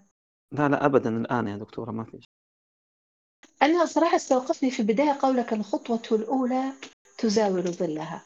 قاعدة أتخيل هالخطوة الأولى التي لا تريد أن تبارح ظلها. رائع جدا. أتساءل مشت أم لم تمشي عن فعلا آه. فعلا. تركتني في موضع التساؤل. مشت هذه الخطوة أم لم تمشي؟ وهي تزاول هذا الظل لا تبارحه. مشت أم لم تمشي؟ عفوا دكتورة الصوت يقطع عندك وصلت وأنها لم تصل. المسألة كلها هي في السعي. لا في نعم. أنها وصلت نعم. ولا في أنها لم تصل هلا وصل هلا صوت جيد. أقول إن قولك الخطوة الأولى تزاول ظلها. وضعتني في إرباك أو في سؤال هل مشت أم لم تمشي؟ آه سارت انطلقت أم لم تنطلق؟ وصلت أم لم تصل كأنك أنت فعلا تتحدث عن نقطة واحدة هي مركز الدائرة. لا ندري النقطة الخطوة هذه مشت أم لا وصلت أم لا. لكنك أنت في الحقيقة لا تريد أن تخبرنا أو أو السارد أو الشاعر حتى لا أقول أنت. يعني لا يريد أن يخبرنا إن كان مشى أم لم يمشي أو إن كان وصل أم لم يصل. هو في الحقيقة يريد أن يخبرنا أن السر في السعي. السر كل السر في الفعل بحد ذاته في فعل السعي. لا في أنه انطلق ولا في أنه وصل. لأن لا الانطلاق بيده لأنه لا الانطلاق بيده ولا الوصول بيده. إنما هو مسؤول على فكرة السعي. وإن كانت الخطوة تزاول ظلها. هذا مربك جدا وجميل جدا عجبني. نعرف كيف تهيأ لي أنه عائد من مكان ما يعني وهو يعني في محاولته السعي هو عاد من مكان ما عندما قال والماء وراءه ورائي. يعني إذا يا ريت إذا عنده أستاذ هاني توضيح لهذه المسألة بس. وهو كما ذكرت بالمناسبة يا دكتورة نفس الموقف الشعري هذا هو نفس موقفك في الوحى الوحى. اللي هو هجرة وقطيعة من الأشياء بدون الالتفات على للخلف إنما الانبتات إلى الأمام يعني. فهو هو تمثل إنه هو أصبح غير مكترث أصلا بالخطوة الأولى. إنه قطع آه، آه، إنه يعني أدى آه، وصل عفوا القطيعه بينه وبين الخطوة الأولى وأصبح هو هناك يعني يعني متغول في النهاية دون دون أن ينظر للخلف يعني. نعم. أوكي. بس ملحوظه أستاذنا يقول فيها إنه كأنما كنت انطلقت من ماء تعرف يعني كأنما انطلقت أنت مستمر يعني هي بداية بمعنى هناك مسيرة ما وأنت تواصلها تستأنف أو أو تبدأ شيئا كنت يعني آه، في في عرضه. هذا يذكرني بقصيدة وادي النمل أعتقد إيه وادي النمل للشاعر جمال الصلاعي عندما يتحدث عن خشب الهجراء آه، خشب خشب الهجرات بعيد الماء الأول. وكأنه هناك دور. وترجع من عنوانك أنت هذه الدائرة. دور خشب الهجرات يطفو على الماء بعيد الماء الأول. خلاص انتهى الغرق الأول. الآن خشب الهجرات الباقي يؤسس لبداية جديدة. سيكون بعدها ماء آخر وخشب آخر وانطلاق آخر. وهذه دائرتك التي تدور فيها والتي يصنع منها ابن العربي كونا كاملا. الله عليك. هو هو هذا هو اللي هو المقاربة الخطية اللي الواحد يفاجئ فيما بعد إن هي إنما هي مقاربة دائرية من حيث لا يشعر يعني. ان أن يكون مبتدا منتهاه هو مبتداه يعني. نعم. بس مخيف هذا يا استاذي الكريم. اسمحوا لي أنا لأنه صراحة أنا أكتشف هذه هذه النبغة الشعرية إن شئنا لأنه عندما تنظر أنت إلى الصوفية آه، لا يتعاملون مع الزمن بخطيته. الزمن عندهم دائري. نعم. البداية والانطلاق عندهم لا يهمه لا يوجد شيء اسمه بداية وشيء اسمه انطلاق. الفكرة كلها في فكرة الدوران في فكرة السعي بحد ذاته. والزمن هو كذلك لذلك يتجاوز الزمن عندهم. عندما تتحدث عن النفري مثلا يتجاوز الزمان ويخرج عن المكان لكي يصل إلى شيء هو نقطة البداية اللي هو موقف بلاء ثم يعود إليه من جديد يسميها الكرة الأولى والكرة الثانية. هذا الدور هذا الكون الدائري. الزمان الدائري الحدث الدائري الإنسان الدائري ثم نكتشف أنه هو سر الكون بالنهاية لأنه هو مركز النقطة وأن الله يمثل الملكوت الأكبر الدائرة الأكبر للوجود. آه أهنئك فقط باختصار يعني. تتهني أنا اللي أهنيك. أنا أنا بالنسبة لي يا دكتورة أنا كنت يعني كنت أخاف وأكره الدائرة بالمناسبة يعني في حداثتي يعني يعني حداثة سني عفوا. لكن يعني فج فجأة تجلى لي ما هو الدائرة طبعا أكثر أكثر ما يمثل يمثل الحيرة. أكثر نعم. ما يمثل يمثل النمط الدائب يعني غير غير غير المكسور اطلاقا. والمحورية أيضا يعني الله يفتح تمثل المحورية. نعم نعم. ثم فطنت سبحان الله في لحظة من اللحظات آه، في سورة البقرة في لما ربنا سبحانه وتعالى كان بيحاول يعني استغفر الله العظيم إنه إنه يبصرنا بالنعيم آه، اللي في في الجنة. كلما رزقوا منها من ثمرة رزقا قالوا هذا الذي رزقنا من قبل. ف... ف... فإذا الفهم نعم إذا فهم النعيم أصلا أنه هو انبتات إلى الأمام بحيث أنه أصل إلى نقطة منتهى تختلف تماما عن نقطة البداية. ما كان من نعيم الجنة أنه يذكرنا. بنقطة المبتدأ نفسه شهوة المبتدأ نفسه. أوه. فكرة المبتدأ. حلو حلو حلو حلو. ثم هذا المبتدأ الذي هو أصلا أصلا الحياة كلها وجوديا عند الصوفيه مبنية على فكرة هذا الدور. أن الكون كله بدأ من بلا موقف بلا. وإذا أخذ ربك من بني آدم من ظهورهم ذرياتهم وأشهدهم على أنفسهم ألست بربكم؟ قالوا بلى شهدنا. ثم أن تقولوا يوم القيامة عوده بعد ذلك أن تقولوا يوم القيامة إن كنا عن هذا غافلين. فما يسميه ما يسميه الصوفية موقف فهو اختصار لفكرة الدور هذه. آه، موقف بلى اللي هو الخلق الأول موقف في الحياة اللي الحياة كلها مواقف وقوفك في الصلاة وقوفك في عرفات آه ثم موقف السؤال الوقفة بين يدي الله كأنه هذا الدور المستمر. يعني الحياة كلها كمورف... ك... كأونتولوجي يعني مبنية على فكرة الدور الزمني والدور الوجودي أيضا. أنت أبدعت. يا سلام يا سلام. والله أنت اللي أبدعتي. الله يكرمك ويرضى عليك. الله يبارك فيك يا دكتور. طيب يا شباب آه، نعم. في في في في أسئلة أو مداخلات؟ على أساس إنه ما نبغى الوقت يسرقنا مو فعلا الوقت سرقنا وسكرنا وخلصنا. سكارى على قولك. أنا ما عم بشوف أسئلة ما بشوف أسئلة على ال ولا آه طيب. صراحة. ما هو لازم لازم هم خليهم يصحصحوا برضه شوي يعني. نخش الجولة الثانية. طيب ال ال إذا خلاص يا شباب أنا أحبذ كالعادة إنه لازم يكون في المداخلات والأسئلة. أي ممكن والله. واي يا دكتور؟ هذه زي وضع علي يعني زي الواحة الواحة يعني. انه أفضل على أساس إن إحنا زي ما نوسع إدراك المفهوم يعني آه، صح في في صح. فاحبذ ممكن نبدأ الجولة الثانية على على انه إحنا سوف نقف يعني إن شاء الله. آه، بعد الجولة الثانية. طيب يا دكتورة المايك معك. طيب إحنا وقفنا إذا كنتم ذكرتوا في الواحد إذا كنت ذكرتوا كاني ألقي محاضرة لا إله إلا الله. في في القصيدة السابقة كنا وقفنا عند بيت أحبك في عرشي ثم استوى وأحببتني في استوى إذ دحى. القصيدة التالية هي الآن الوصول من تحت العرش. عنوان يا الله يا الله. تساقط من دمي معنى معمى فغاب الاسم من وقع المسمى. يا الله. أشاء الآن لم يشأ احتمالي. ولكن شاءني التأويل رغما. فكونا لي اصطفيتكما لوجهي فكونا لي فكونا لي اصطفيتكما لوجهي. يمينا قبلة والأرض شؤما. كثيرا فانظرا حاولت شيئا لكل تكوثر وجع ونعمى أنا الآتي من الصحراء عار من المدن اللواتي كن وهم تركت حجاب من يدري ورائي وأنتظر الكلام لأستجم هنا بالضبط حيث الماء رؤيا. أفسرها بأنهار ستظمى وغيمات بكفي مثقلات.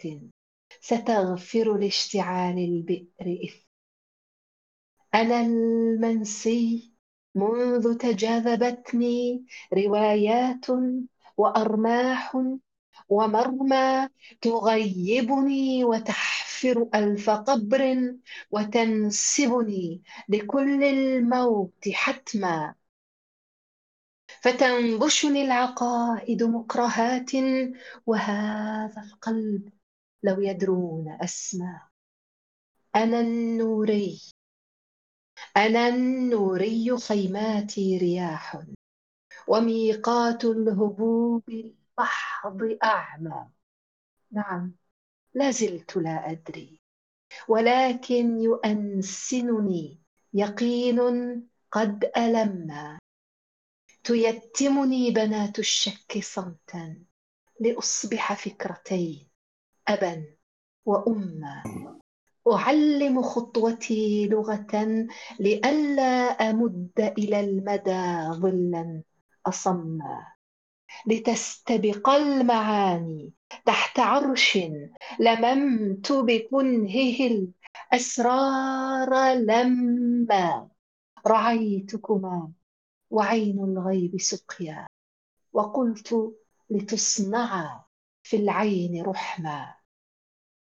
وكنت المنتهى كي لا تعودا ولا تستصعبا في الأمر حكما. وسلامتكم. لا إله إلا الله. والله يا دكتورة أنا أنت عارف أنا عندي كلمة واحدة لكن شكله حيطولك من طيب نصيب يعني. الأخرى من البيت. لطفها شوي مع الدكتورة أنت. والله ما والله هي ما ادتنا فرصة أصلا نلطف يا حبيبنا. طيب دكتورة من الصعب يعني إذا كان الأستاذ هاني يكتب أنا صراحة يعني لا لا أقوم أنا أستمع فقط. ومن الصعب يعني على من يستمع يعني أوكي أنا يعني يعيش القصيدة لكن من الصعب أن يمسك بالجمل التي مرت على وهو يستمع يعني لما تلقين يعني. لكن أنا ما علق في بالي الأرض الشؤم هل هي الغربة التي يستشعرها الصوفي؟ هو الذي ليس فكرة الغربة وإذا كانت تشي بذلك فقد عرفتني أقول ما بعد النص في نصي. بالنسبة لي هي القصة كلها حتى يكون تمثلها بالنسبة لي واقع شيخ. ومريدين. شيخ. فهذه وصايا شيخ وصل يعني إلى السدرة. قرر طريقا أيوه قرر طريقا كان رآه وعرف ثم أوصل نعم. مريديه إلى تحت العرش. لما وصل إلى تحت العرش صحوهما بالمسار بداية ثم ماذا يفعلان؟ عندما نعم. يصلان إلى إلى هنا. فلما يقول نعم. فكونا لاصطفيتكما لوجهي يمينا قبلة والله طبعا اليمين.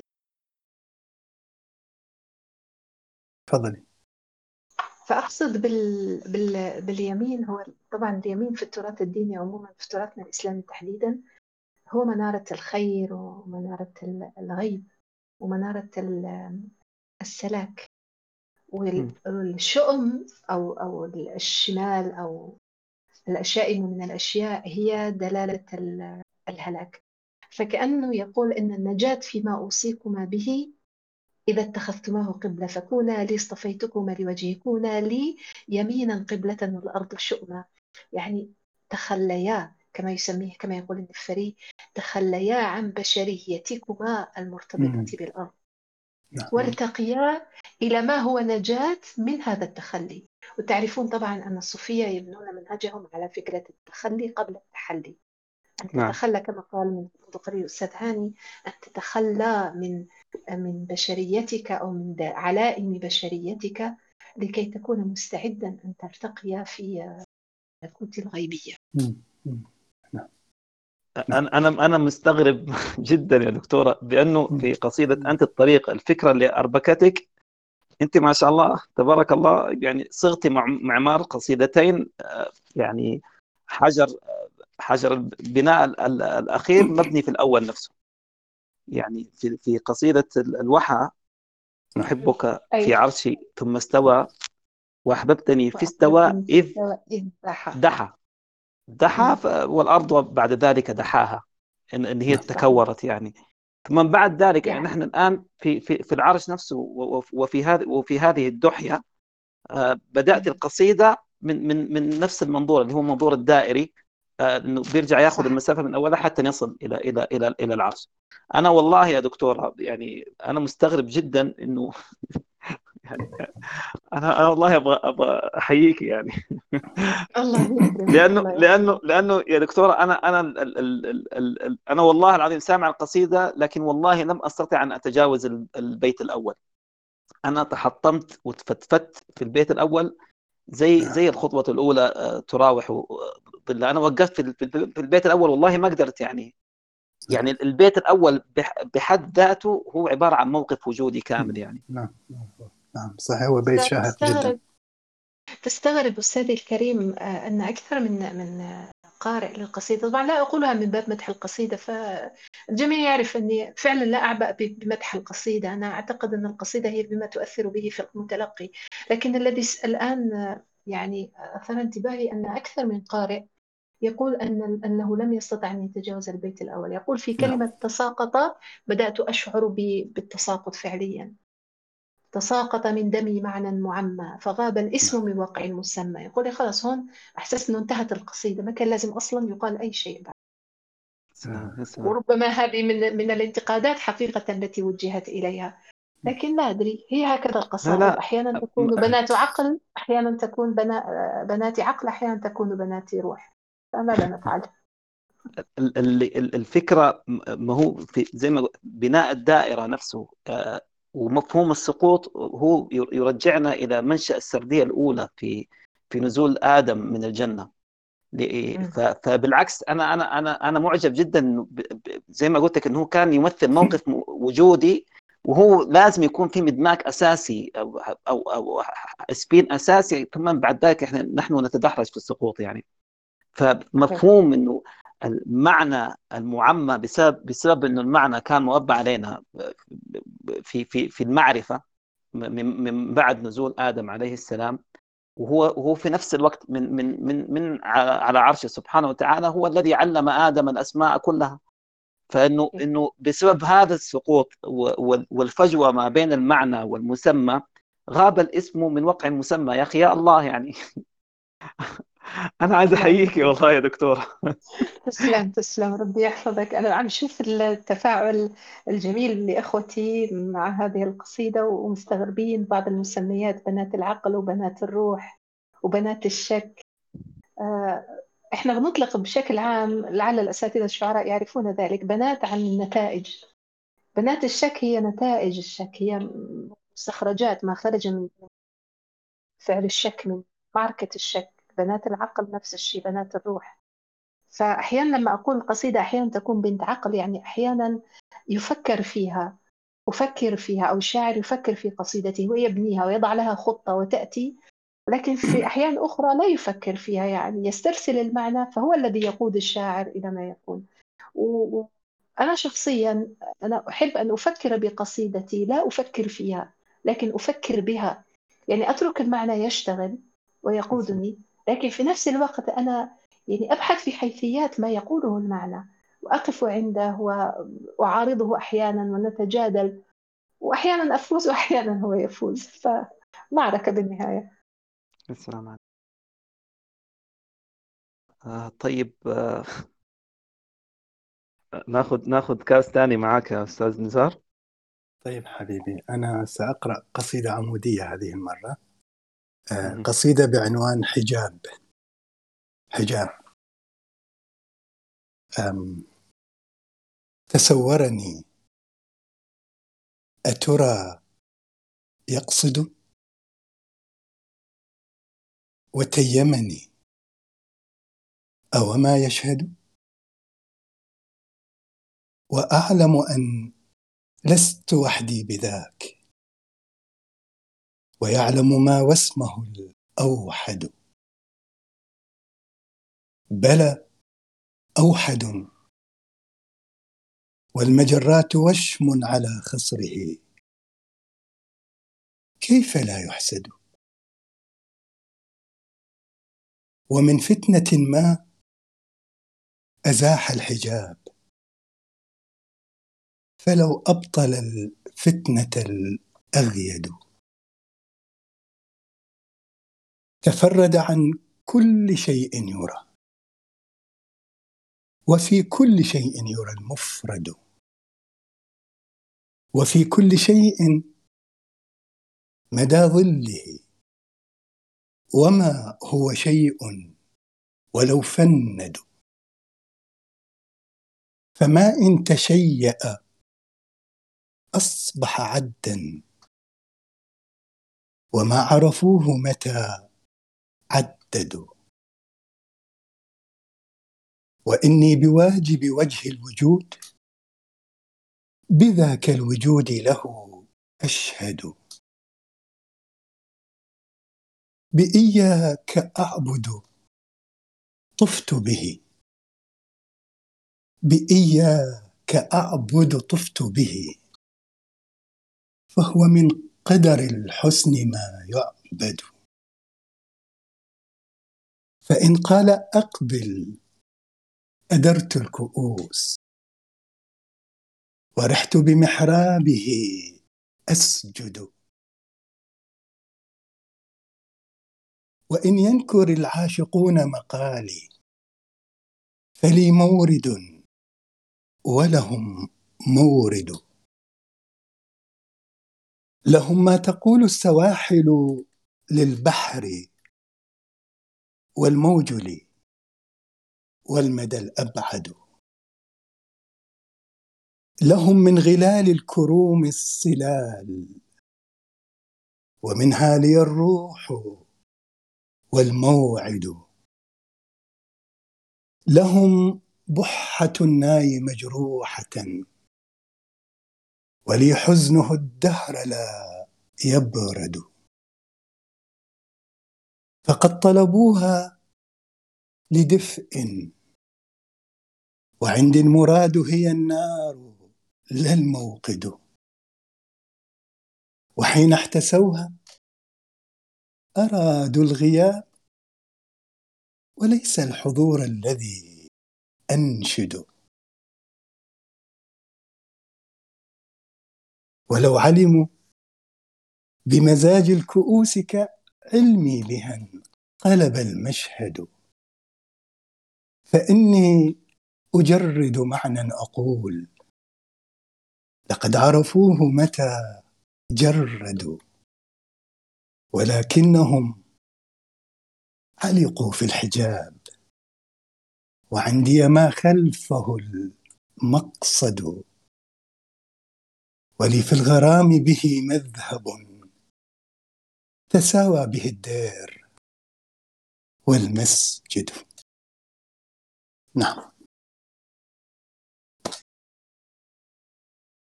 يا الله عليك يا أستاذنا. أنا يعجبني إنه في نهاية كل قصيدة بدل ما تقول شكرا تقول نعم. أنت عارف لما تقول نعم أنا برد بايش يعني. لا فض فوق والله هذه نمارسها في الصحافة الظاهر أنا بعد يعني ملازمة هذا أصبحت عندي. نعم في البث في البث بتهيجني بتهيجني إن أنا أرد عليك يعني. يعني أنا والله ما نعم تفضل. أنا ما أنا الله يخليك أنا بس على أساس والله راسي دايش يعني أنا يا دوب طلعت من من الغابة الاسم من واقع المسمى وانت دخلتنا في في تساؤلك في بداية القصيدة تسورني ترى يقصد وتيم وتيمني أو ما وتيمني أو ما هذه نعم. هذه بتركها بتركها عند عند عند الدكتورة لكن ملاحظة يا دكتورة يعني زي رجعتي زي ما ما شاء الله يعني فطنتي إلى إنه مقاربة الكتابة عند استاذنا نزار بنفس بنفس الأسلوبية الصوفية في الكتابة. آه، بدل القصيدة بتجاهل العارف اللي هو معروف آه، معروف منطقه. أنا ابدا بنفس التساؤل اللي هو على أربع أبيات سبحان الله تذكرت تذكرت وميض وميض ابن الفارض. أوميض برق بالأبيرق لاح أم في ربى نجد أرى مصباحا. أم تلك ليلة العامرية أسفرت ليلا فصيرت المساء صباحا. فسبحان الله بنفس ال... يعني عدد الأسئلة أنت بديت و... وأرهصت القصيدة بنفس العدد من الأسئلة. والله أنا بالنسبة لي طبعا أنت التقطتها أستاذ هاني جدا وبامتياز. أنا بالنسبة لي أن الأستاذ نزار كأنه يبتكر نوعا جديدا من الطلل. مش إحنا في القصيدة الجاهلية عندنا ذلك الطلل الوقوف على الأطلال على آثار الزمان وآثار الأحباب فيه. ثم صارت طبعا بعد الإسلام صارت طقسا لأن في الجاهلية كانت تساؤلا وجوديا حقيقيا لأنه كان جاهل الزمان ما هو من أين يأتي وإلى أين يذهب إلى غير ذلك. لكن البؤرة هذه اختفت في الإسلام لأن الأسئلة الوجودية وجدت لها إجابات. أما الذي تصنعه أو, أو, أو تعمله الصوفية وأرى الأستاذ طبعا تمكن منه بشدة هو الطلل الوجودي. الطلل الوجودي أنك تقف على ما لا تعلم كنهه من جديد تساؤل عن عن المآل والغاية من جديد ومحاولة معرفة يعني هو التعليم بالسؤال يعني هو كأنه يعلم هو يقول. لنفسه نعم. لا تعلمين لكن ما سيأتي سيخبرك ما سيكون الذي أعجبني في هذه القصيدة سأقول طبعا كأنه في لجنة التحكيم أنا لا أقصد ذلك أبدا لكن فعلا أنا يعني أثارني في هذه القصيدة عدة نقاط ربما أنه يعود إلى الفكرة التي كنا ندندن حولها منذ قليل هي فكرة أن العبرة عند الصوفي ليست بالمنطلق ولا بالغاية. لا يعنيه النار آه، لا يعنيه آه، الغرض من النار إن كان الدفء أو صناعة الموقد بحد ذاته لإنضاج الطعام. الفعل هو النار بحد ذاتها. السلام. أنها ليست السلام. غاية ولكن ذلك الحراك الذي فيها هو الذي يعني الناظر إليها. يقول لهم ما تقول السواحل للبحر والموج لي. يعني بالنهاية هو لا يعنيه أيضا أن يصل إلى الساحل ولا يعنيه البحر إلى أي ساحل يؤدي. الذي يعنيه فقط أن هناك آه، تضاربا في ذلك الموج يجعله يفكر في حقيقة الموج كيف ينجو منه أو كيف يركبه أو كيف آه، يصنع منه حياة.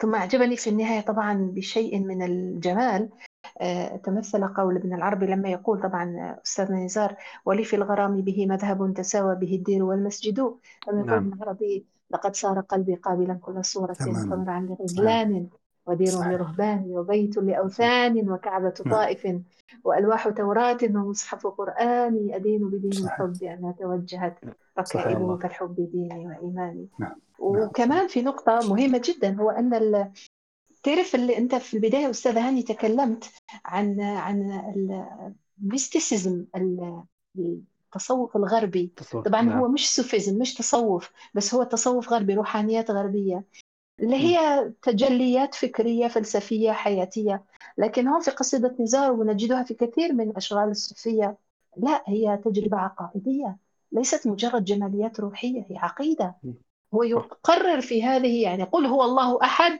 سورة الإخلاص متجسدة في هذه القصيدة بالنهاية هو كأنه يقول أنا صوفي موحد في في في مثلا عندما يقول يقول إنهم لم يجردوا لم يعرفوه لأنهم جردوا لأنهم لم نعم. يجردوا لم يجرد. يعني نعم. عندما تخرج أنت من من التجريد تصل في التجسيد التجسيم التشبيه شيء من هذا القبيل أو التعطيل كليا وهو في الحقيقة تناحر كلامي مجرد مش مجرد جمالية صحيح. شعرية فأنا مبهورة بهذه القصيدة بصراحة آه.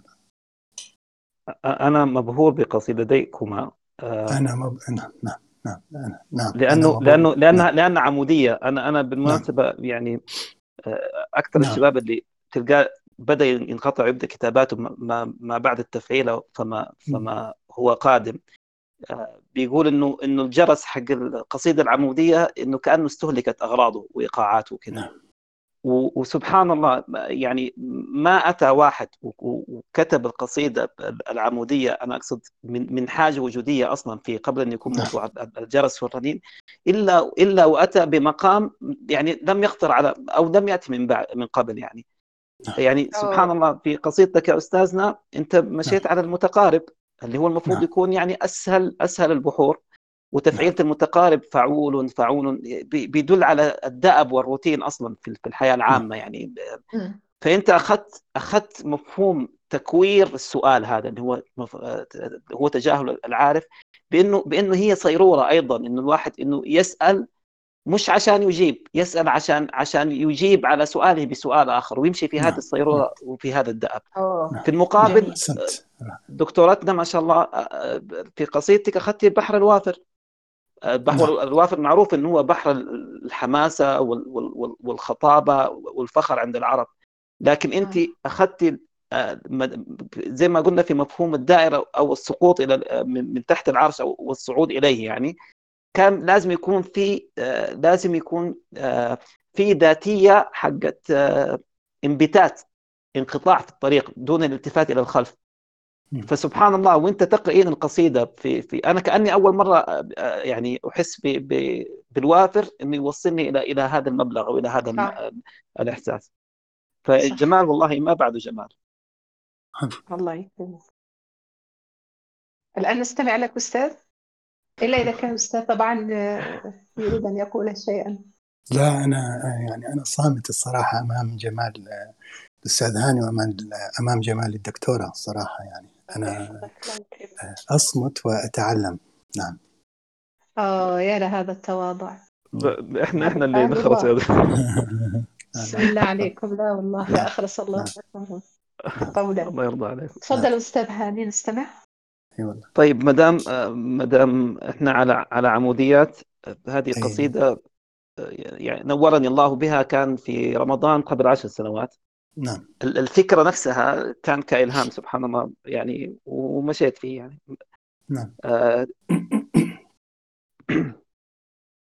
آه هي هي محاورة بين حاجة في النفس لم تقضى ونفس اللوامة تحت ظل شجرة.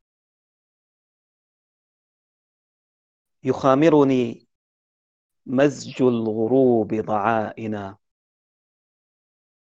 ويغرورق المخبوء فينا جنائنا. وتخضوضر الأشياء ظلا ورعشة ومدهامة التيجان. ضاءت مدائنا. سلام على دنياك. ما غاب طائر بحلقي وما حلقت بالروح كائن. تقول ودود أخضر ارتاح برهة على كفنا الملقاة ذات مسائنا.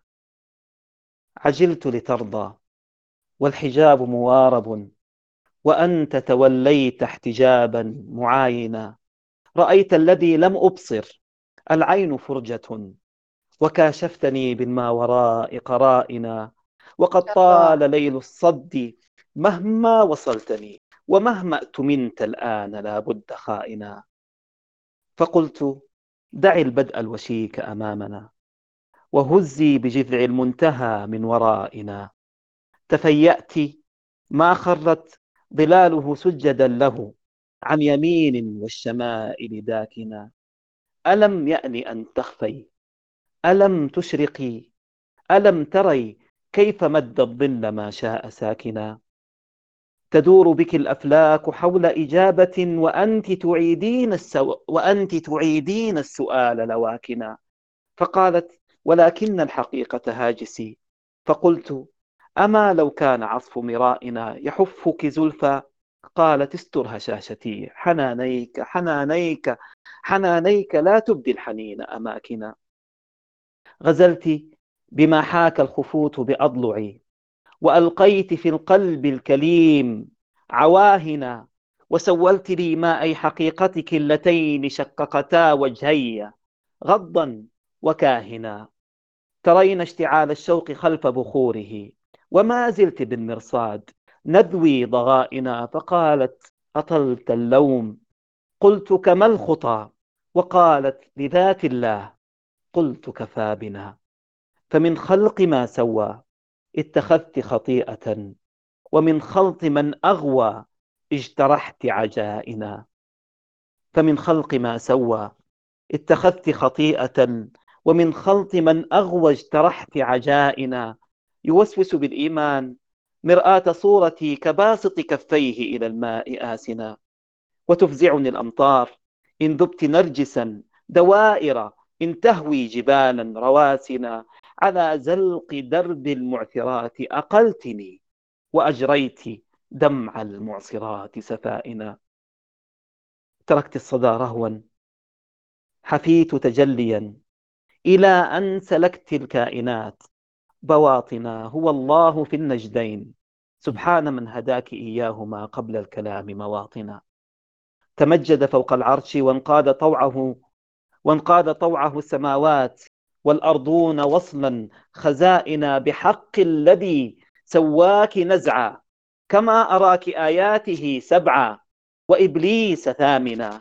بحق الذي ضواك خلف زجاجة لمصباح مشكاة. توهج آمنا مباركة درية ظلها يضيء نورا على نور اليقين ميامنا. بحق الذي سواك نزعا. كما أراك آياته سبعا. وإبليس ثامنا بحق الذي ضواك خلف زجاجة بمصباح مشكاة توهج آمنا مباركة درية ظلها يضيء نورا على نور اليقين ميامنا قرون قلتنا ويكأن دقائقا على هذه الدنيا تراوح سادنا. ولو أن ولو أن ما في الأرض من شجر حفيفها من كلمات الله ما كنت شاد. إلى ظل زيتون وتين وعوسج وسرو وتفاح تميل لجائنا توفي اتكاء العارفين محمدا وعيسى وأخناتون. غوتام واهنا ومريم ذات النخل. عن غار أمها زرادشت كونفوشيوس موسى مؤابنا نيوتن لقمان الحكيم وإشعيا ومندن وابن الهيثم المتطامنا فلم تستظلي بالحياة سبهلنا ولم تضل الموت منا مقارنا. مآبك حتم. مستقرك موعد. ليلتف بالأشياء غار حرائنا بستة أيام وخمسة أغيب وأربعة من طيرهن هجائنا وخلق وراء الخلق في ظلماته الثلاثة. قالت باثنتين اشتبائنا بصائر للفارين للواحد الذي علا فوق أضداد ومن بي لائنا له المثل الأعلى بأن لا إله غير مالك يوم الدين حقا ودائنا إلى أن تظلي تحت طوبى عوالما بمعرفة تؤوي الخلود خدائنا فقالت لذات الله لذات الله لذات الله. رددت النداء حتى توارت بالحجاب لبائنا وجن علينا الليل لطفا ورفرفت فراشتها الزرقاء الله. محض رجائنا. الله. شكرا. الله الله الله الله. الله. لاحظ الاشتغال على التأنيث في القصيدة الصوفية لم يعني سبحان الله رمزية الأنوثة في القصيدة الصوفية يعني أحيانا مثلا لما تروح لترجمان الأشواق نعرف أنه مثلا كان يعني فيما يقال إنه كان يصف امرأة حقيقة يحبها ولكن الأرجح حتى في الإسقاطات البيانية عنده هي ليست ذاتا بشرية يستطيع أن يتمثلها في خياله الإنسان. فهناك من يقال إن تمثلات الأنوثة محاولة للتورية عن عن الذات عن ذات الإله لأنه لا يستطيع أن يجرؤ الشاعر أن يتحدث أو الصوفي أن يتحدث عن ذات الإله بنفس الجرأة ولكنه يقاربها بمحبة الأنثى. فالأنوثة لها دور غريب في في الاشتغالات الصوفية ونجد قوتها عندك يا أستاذ. مش في قوة التوصيف أستاذ هاني. أه، تسمعونني؟ الله يكرمك. نعم. إيه، هي مش في قوة التوصيف فقوة التوصيف اعتدناها في كثير من الأشغال من الإبداعات الصوفية. أنت في في حيوية الحوار بينك وبين هذه الذات. كيف أنك تحاول إقناعها تستميت في إقناعها؟ وكأنك أنت لا أدري يمكن أول مرة أشعر أنها ليست على غير عادة اشتغال الصوفية مثلا في المداراة عن ذات الإله. أنت تشتغل عن ذات مكنونة فيك. هو خطاب للنفس حقيقة وليس للذات المتعالي. فلا أدري كيف يمكن أن أن أن تبدع هذا الإبداع بهذا الشكل بطريقة جديدة لأنه بالعادة لا نجد التأنيث في مخاطبة الذات. يخاطب نفسه بالذكر مثلا لكن تجاوزت أنت أو تناولت مرحلة أخرى من مراحل الاشتغال الصوفي. على أنه يعني على غير أو على غير القصائد السابقة التي سمعناها منك هذه هي ربما القصيدة الأولى التي أجد أن فيها صنعة تنحى نحو الكلاسيكية في بنائها نعم. لكن محتواها طبعا محتواها تجديدي فائق. فيعني أنا أحييك على الإلمام بالصنعتين الصنعة التقليدية والصنعة التجديدية كذلك. الله يكرمك يا دكتورة. الله يكرمك يا دكتورة. هو طبعا آه والله يعني أخجلتين الله يخليك أنا أنا أنا في مسألة ال ال ال ال أنا عندي عندي عندي رأي متطرف أصلا في الأنوثة. آه، وأنا أصف يعني إلى جانب ابن عربي لما لما قال إن إناث لما فينا يولده فلنحمد الله ما في الكون من رجل. إن الرجال الذين العرف عينهم هم الإناث وهم سؤلي وهم أملي. فبنفس المفهوم سبحان الله أنا أنا أنا أرى يعني آه، طالما ثمة طريق لأي إنسان يريد أن يذهب إلى إلى الأعمق فلن يجد إلا ذاتا أنثوية آه، في في كل شيء يعني. صحيح هذا جميل عميق لكن أنا أخشى فقط أن أنصار النسوية سيقولون لك أن هذه إن هذه الرؤية متطرفة في حد ذاتها ضد الأنوثة لأن أفلاطون بحد ذاته يقول أن الأنثى رجل فشل في هذه الأرض فعاد إليها أنثى. يعني حبيبنا نزار نعم سكر لما لما الله غفر لنا يعني ما في حد لمسه. أنا عشان جبت الأنوثة.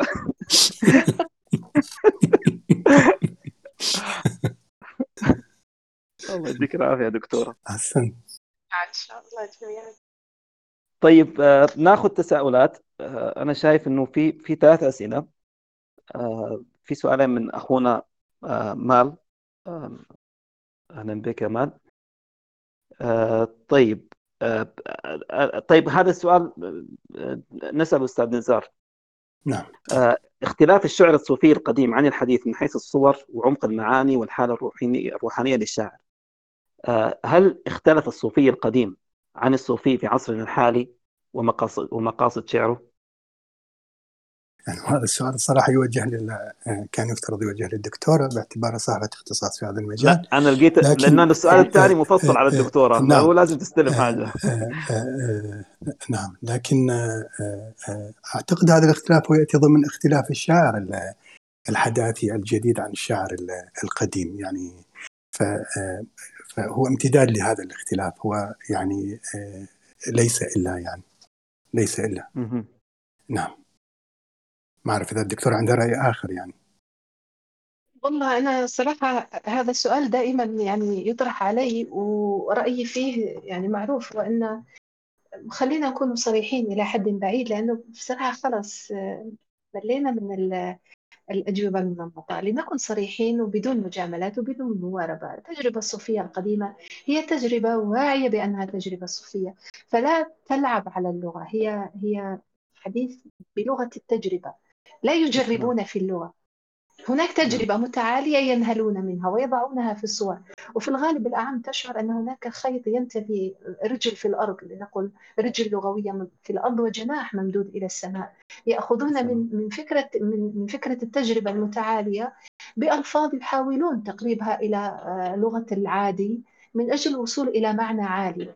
يحتاج شوية فطنة طبعا للوصول إليه. لكنهم قدرتهم اللغوية كانت تسمح لهم بذلك. اليوم أنا طبعا لا أعمم وإنما قرأت بعض التجارب أنا سأتكلم عن هذه التجارب وما أبرئ نفسي. يعني إن شئتم أن تعدوني منها فعدوني. التجربة الصوفية لا لا أنا مش من باب النقد الحقيقي يعني مش من باب ذم ولا. التجربة الصوفية المعاصرة في الكتابة خاصة الشعرية هناك ابتذال لمفهوم الكتابة الصوفية. يعني مجرد أن تضع كلمة على كلمة تربك المتلقي تصير مسألة صوفية. مجرد أن تستعمل نصا أو تستعمل عفوا عبارة صوفية أو مفردة صوفية تصير نعم. قصيدة صوفية. يعني صرنا نلعب باللغة. صار مش مش لغة التجربة صرنا نجرب في اللغة في محاولة لابتكار جماليات جديدة. طبعا هذا جميل شعريا. لكن الزعم بأنها تجربة صوفية أعتقد هناك نوع من الشطط في ذلك. هذا في نعم. نظري يعني. أنا شخصيا عندما أقرأ بعض التجارب القديمة أشعر بصدقيتها إلى حد بعيد وأشعر أنها نعم. تسكنني. تجارب حديثة أكثرها أقول أكثرها وبلا مبالغة. تشعر أن هناك ابتذال في تصنع بعض الصور للوصول إلى دواخلي ولكنها لا تصل. أشعر أنه يمكن أحدهم يقول يا سلام على الصورة لكنها لا تهزه من داخله. لا أدري أنا هذا رأيي في القضية والله نعم. أعلم نعم. أنا عندما قلت أنه ما اختلف هو اختلاف الشعر الحداثي عن الشعر القديم باعتبار أنا أنظر أنه السمات الشعر الصوفي في الشعر القديم وأيضا أنا سأتكئ فيما بعد على رأي الدكتورة أنه السمات هي ذاتها تقريبا وما تغير منها هو ما تغير في الشعر الحداثي. يعني إذا تأتي إلى موضوع آه، آه، الاهتمام بالصورة عند الصوفيين آه، هو نفسه يعني كان هناك اهتمام بالصورة الفنية وهنا أيضا موجود اهتمام بالصورة. في التوهج الروحي هو موجود في تلك القصيدة وموجود في هذه القصيدة أيضا. الرمز والاشتغالات على الرمز وهو أيضا موجود في في عند القديم وعند الجديد. لكن إذا نقف عند الوحدة العضوية للقصيدة آه، ربما اختلفت أو أقول اختلفت أو أزعم أنها اختلفت عن عن القديم في الشعر الصوفي. وهذا ما أرجعه إلى اختلاف وظائف القصيدة والشعر داخل المفهوم الحداثي للقصيدة. نعم. أه والله ما شاء الله أحسنتما. أنا أنا أنا عندي أه عندي دندنة بين إجابتيكما يعني. أنا أعتقد إنه إنه يعني مرجع الموضوع كله إلى أزمة التلقي. زي ما ذكرت الدكتورة بأنه بأنه الشعر الصوفي سابقا لم يعر انتباها للغة نفسها لأنه كان في حالة انقطاع وانبتات في التجربة. اللي حدث الآن العكس تقريبا يعني بشكل أو بآخر. أصبحت التجربة لغوية أصلا آه، قبل أن تكون هي تجربة روحية وفيها انقطاع نهائي من الأشياء والهجرة منها. آه، في المقابل زي ما ذكرت يا استاذنا آه، أستاذ نزار إنه نعم. إنه أزمة التلقي إنه إنه في السابق لم يكن للمتصوف ان ان أن يكتب هذا الشعر إلا إذا خاض في في في خاض في في طوفان الإرادة يعني حتى وصل إلى مسلك آه، أمامه خلف خلف شيخه أو أو أو أو ما بعده.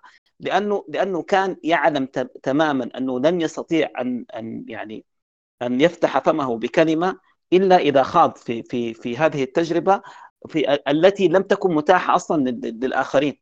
فهي تجربة ثنائية غالبا بيكون ما بين الشيخ ومريده ثم بعد بعد ذلك ما بين المريد وذاته. الآن لا. الآن أنتم ملاحظين إنه إحنا صرنا مطوقين بالمعرفة. نعم. من منا لا يستطيع ان يعني أن يتأثر بأدبيات الصوفية سواء كانت الصوفية الإسلامية أو المسيحية أو غيرها. لكن نعم. عشان كذا إحنا إحنا صرنا ندندن بالتجربة لكن قليل منا من لم يخض فيها أصلا. نعم. نعم.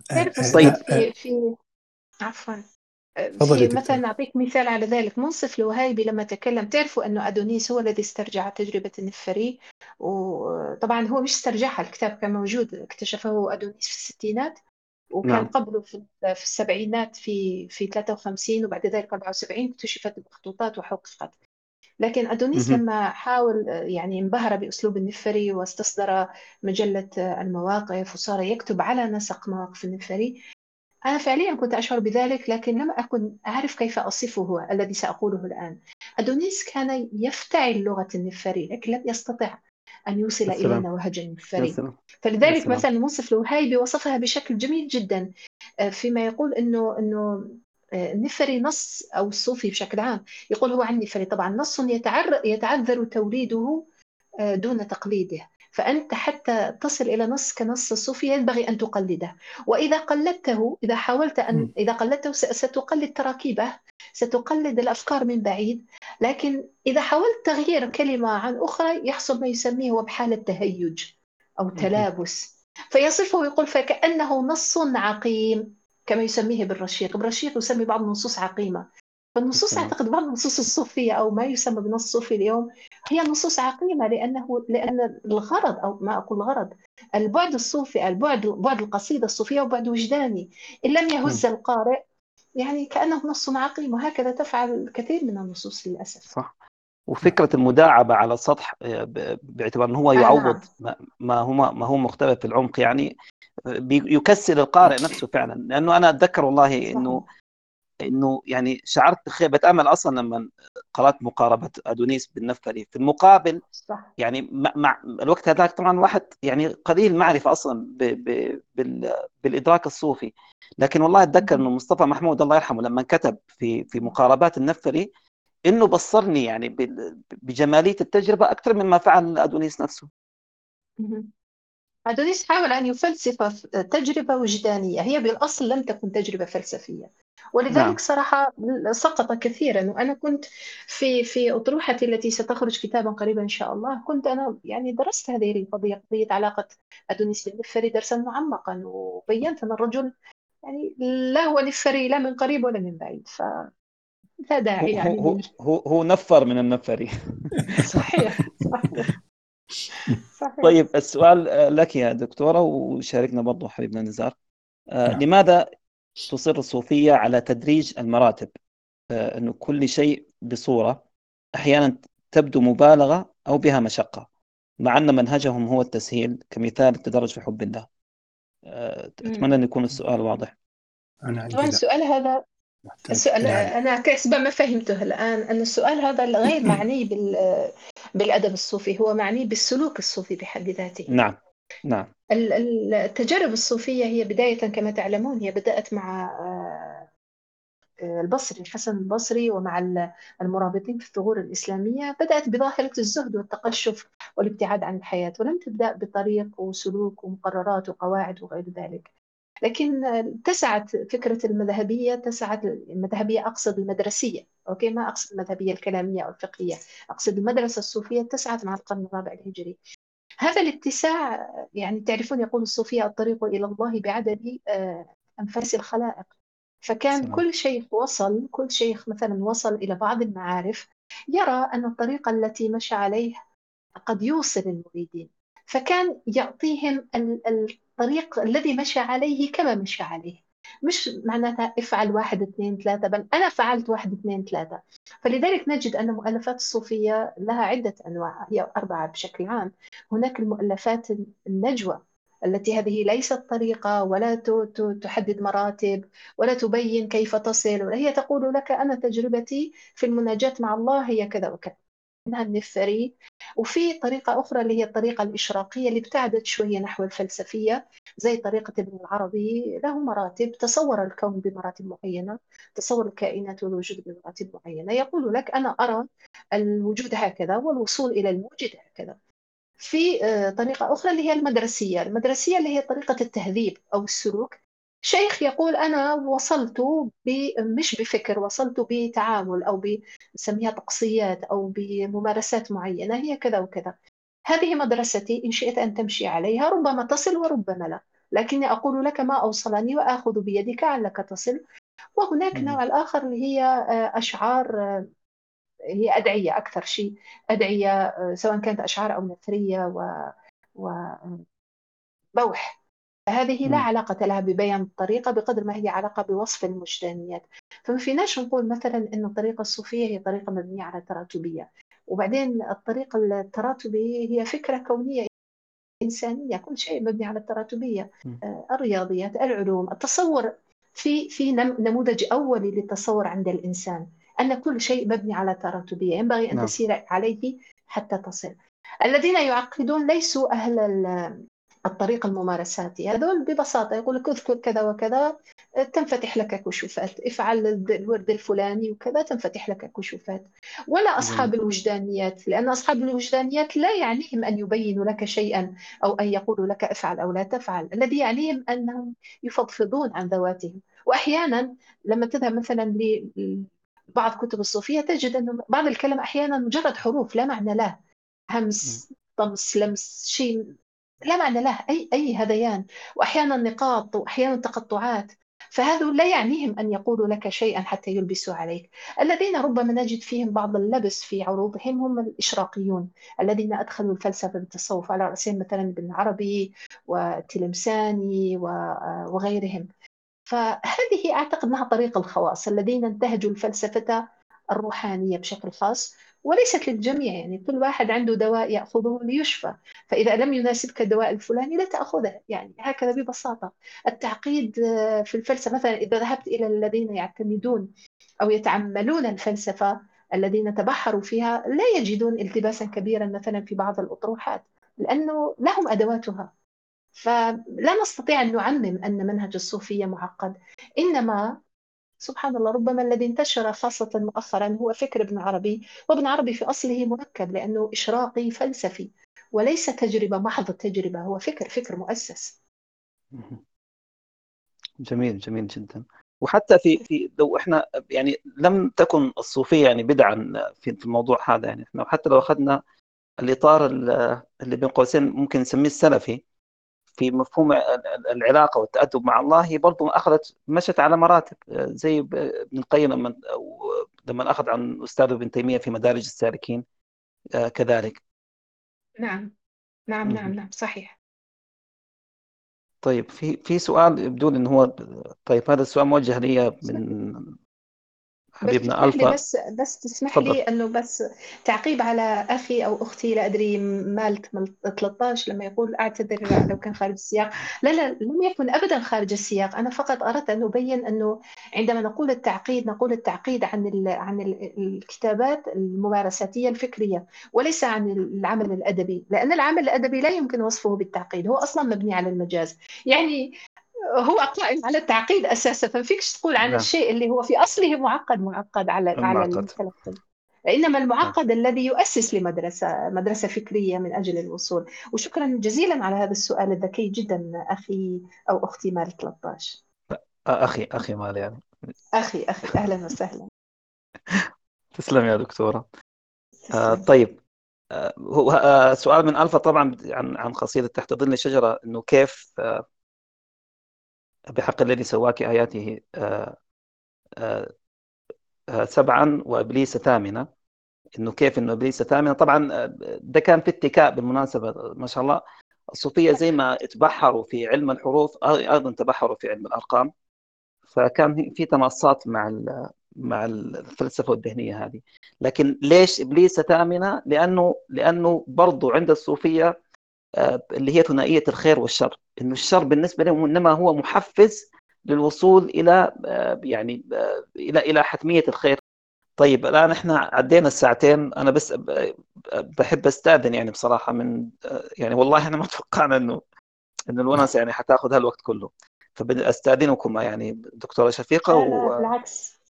وحبيبي أنا شخصيا يعني... أنا شخصيا مستأنسة والوقت معكم الليلة قررت أن تكون مع إخواني في السودان. الله الله يخليكي. وانت يا أستاذ نزار عشان انت طبعا أنا... ال timeline بيجي من عندك انت. أنا حاضر ما عندي مشكلة ابدا. نعم. الله يبارك فيك. حاضر. طيب أنا كائن إذا... ليلي. أنا كائن ليلي أنا يعني. ف... مرحب بك بالربعك ربعك وأهلك. طيب ما دام كذا طيب يا دكتورة نأخذ جولة قراءة من عندك. وردها. تجدل ليلها رؤيا وترسل في المدى التأويل. تقول الآن يا خلي سنشرب قهوة التهليل. فلا رشف سوى نجوى تعطر من يقين الهيل.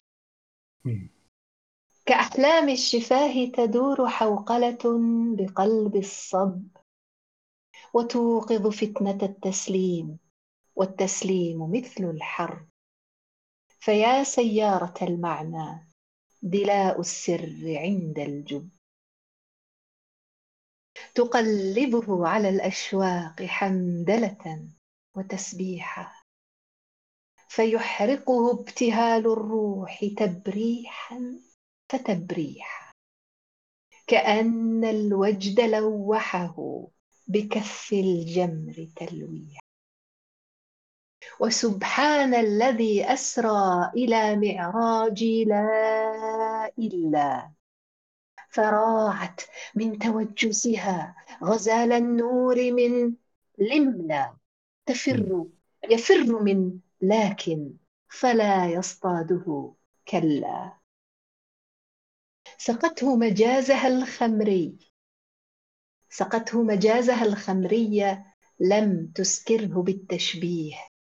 فليس كمثله غيب توضأ من ندى التنزيه.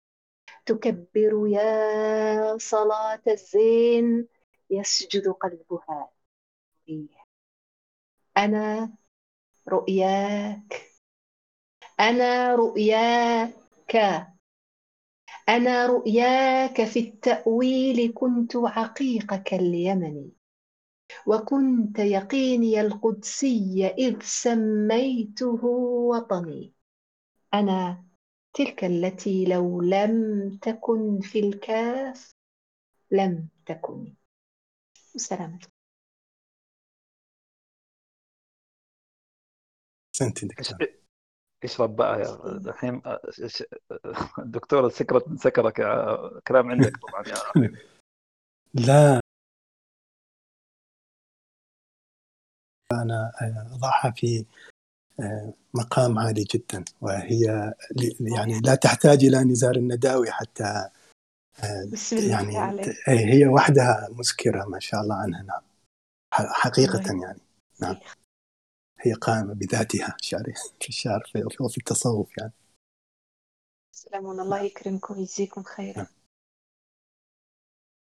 وبرضه يعني ثاني من جديد ما شاء الله يا دكتور أنت تعيدي تفكيك السردية الصوفية وتصيغيها بلحنك وبذوقك وبالتهابك نفسه يعني ما شاء الله تبارك الله. آه يعني وسبحان الذي أسرى إلى معراج لا إلا فراغت من توجسها غزال النور من لم لي من لم عفوا من لم لملا لملا يعني تفر أنا يفر من لكن فلا يصطاده كلا. يا, يا الله. تعرف أحيانا بعض الشعراء نستمع إليهم يعني البعض منهم تشعر وكأنه يحمل حمل ثقيل ويريد فقط أن يوصله إلى أقرب مكان ممكن يضعه فيه قبل أن يتكسر يعني قبل أن يلقيه قبل الوصول ويتكسر آه، أمامه عندما تستمع إلى الدكتورة تشعر أن هناك الكثير الكثير وأنها لن تنتهي لن تنتهي. يعني وما هذا إلا آه، لما لديها صراحة من علم ومن معرفة ومن الدكتورة بالمناسبة حافظة للقرآن الكريم. يعني هذه نعم الدكتورة من من حفظة القرآن الكريم وهي عندها يعني آه، مخزون ثقافي ومعرفي وديني وصوفي هائل جدا يعني. فلذلك أقول هي الدكتورة يعني آه، وحدها يعني. نعم. هي وحدها. عندنا مثل نعم. في السودان نحن بنقول إنه الكلام سمح في خشم سيده وأنت ما شاء الله أنت ستة يا يا دكتورة. نعم. لأنه نعم. لأنه كثير جدا يعني يح يعني كثير جدا يحيط بهالمعارف. لكن إنه هو يعني يعني يوجد خطه الخاص. هذا هذا هو النادر يا دكتورة. نعم. وفي نفس الوقت أنا بتكلم عن يعني يعني عطفا على نفس السؤال سؤال مال يعني. يعني السهولة السهولة اللي هي إنه هو مش سهل ممتنع إنه هو سهل سهل مهندس في في في في أعماق صعبة وعجيبة جدا. أنت يعني يعني يعني تثرينا بالتجربة وكأنه وكأنه شيء شيء خفيف يعني مع إنه مو شيء خفيف. يعني نعم. مثلا ثقافة اللي ذكرناها اللي هو الأضداد عند الصوفية. يعني يا أخي ما اجملك وأنت تقولي وتوقظ فتنة التسليم والتسليم مثل الحرب. انه إنه هذه هذا هو أس ثقافة الأضداد عند عند الصوفية لكن أنت أخذتيها من من مبلغ بعيد خالص. آه نفس اللي هو التوقيع على على على على تجزئة التناصات يعني زي لا إلا ولملا وكلا وكذا أنا أتذكر إنه عندنا أخواننا في الصوفية يعني من مدرسة البرعي وما بعدها إنه كان واحدة من أكثر المدايح اللي أنا كنت أحبها من أنا صغير نفس الفكرة هو يمدح الرسول صلى الله عليه وسلم. فبالدارج السوداني طبعا بيقول بالعهود قد أوفى ما ظلم ما استوفى. كان يطوي الجوف وربه قال ولسوف الله الله الله. الله. يعني يعني تخيل إنه بس بهال يعني هذه الكلمات اللي اللي تقال كأنها منثورة وتقفى وبهذا الجمال. انت والله ما شاء الله تبارك الله يعني, يعني زدت الجمال جمال يا, دكتورة. هو سأقول لكم يمكن هذا ليس سرا أقوله كثيرا في لقاءات صحفية وأيضا في في في محاورات.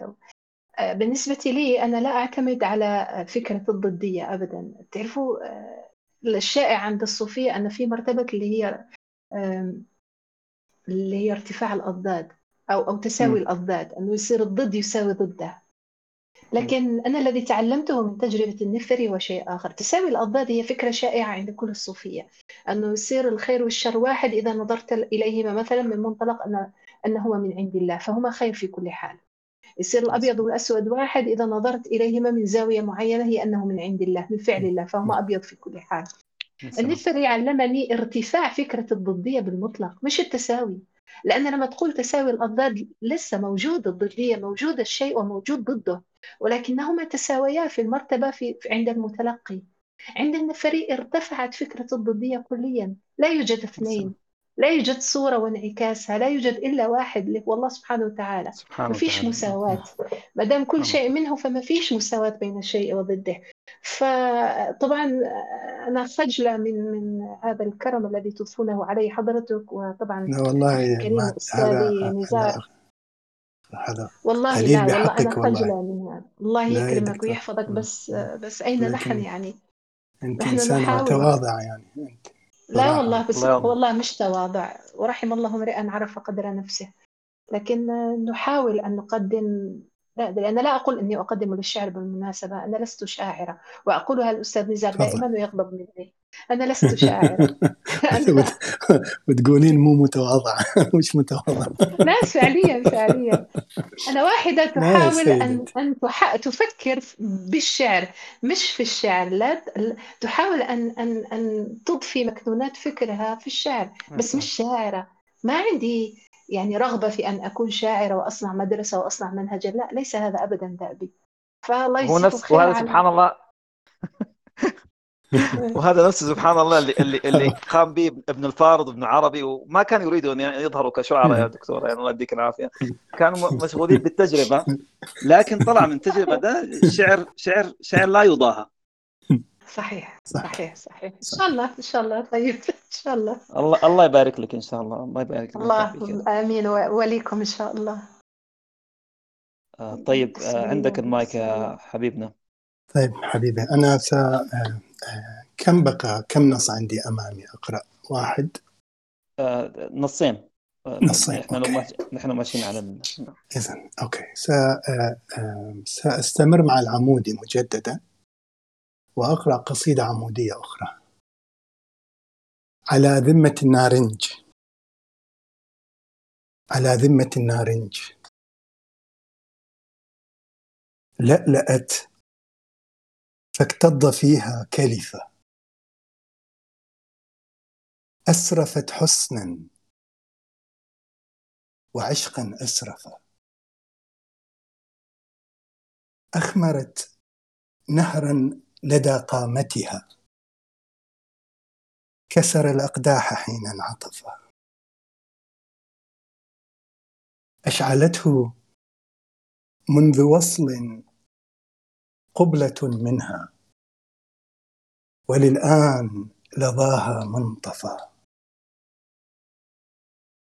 وأذاقته لماها رشفة أنسته عمرا قبلها. ما رشف. مات لولا رأفت بحاله. إنما أحيته كي يعترف. مثل باء الحب مثل باء الحب مدت يدها نحوه. فرآها ألفا.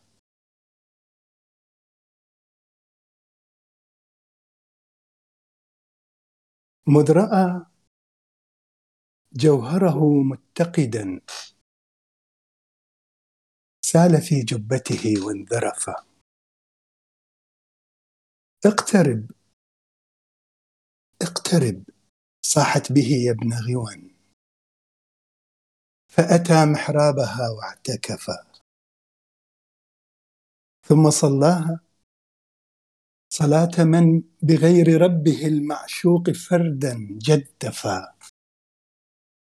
فإذا الرمل حواليه مسافات من النور. استحالت نجفا. وإذا الماء اختصار لاحتراقين على ما شف وجدا وقفا. عالم من أرجوان موغل بسلام الروح فيه ائتلفا برزخا أسلم فيه روحه. للذي هام به وانشغفا سكر يا وقت ناداه. وكان الوقت في دير الحبيب انتصفا قال أمهلني إلى يوم أرى غفر المعشوق لي ما سلفا قال لا تبرح من الأرض إلى غير ما أولاك أو تلقى الجفا. هذه دربك فاسلكها على أن لا تقل فيها. أيا وجد كفى. طرق الباب. وخلف الباب من؟ سالك والشوق فيه اعتسفا. ثم من؟ مستلب بالعشق مذ لحت في قمرته مزدلفا. ثم من؟ من بك محموم؟ ومن حماه ما رام مدى الدهر شفا. أفرط العشق به من وله والصد والوجد عليه تلفا. بات في أضدادك الحسنى يرى حسن ما في الضد مهما صرفا. بين قوسين أنا مفتتن ينكر القلب إذا منك صفا. باختصار أنا في الوصف بما جهل الواصف ماذا وصفا. كلما اجتزت بمعناك طريقا صوف النخل بدرب السعفة نعم. عيد البيت الأخير رجاء أستاذ نزار؟ كلما اجتزت بمعناك طريقا صوف النخل بدرب السعفة.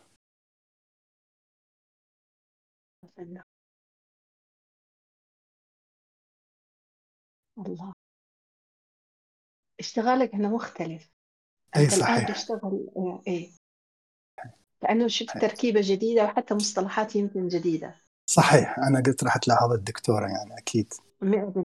صحيح. وأنا أقرأها أنا كنت كنت أعرف أنه ستنتبهين إلى أن هنا مختلف عن نعم صحيح. في في القصائد السابقة أعتقد أنت كنت تتحدث طبعا إذا بشكل عام بدون آه، بدون دقة لأنه لم آخذ كل الصور كتابة. كنت تشتغل عن فكرة أن السر في التجربة وليس السر لا في المنطلق ولا في فكرة المكابدة الذاتية. السلام عليكم. نعم وعليكم السلام ورحمة الله وبركاته. فأنت هنا كنت تشتغل ببوحك عن وصفك لحالتك. الآن أنت لا تصل الحالة. أنت تصف أو لا تصف الحالة. أنت تصف الطريق. أنت لست نعم. مشغولا بذاتك ومكابداتك فيها. أنت مشغول بالطريق. صحيح. ومستمتع به. ومستمتع به. نعم. تمام. نعم. يا سلام. جميل سلام. جدا جميل. نعم صحيح. صحيح.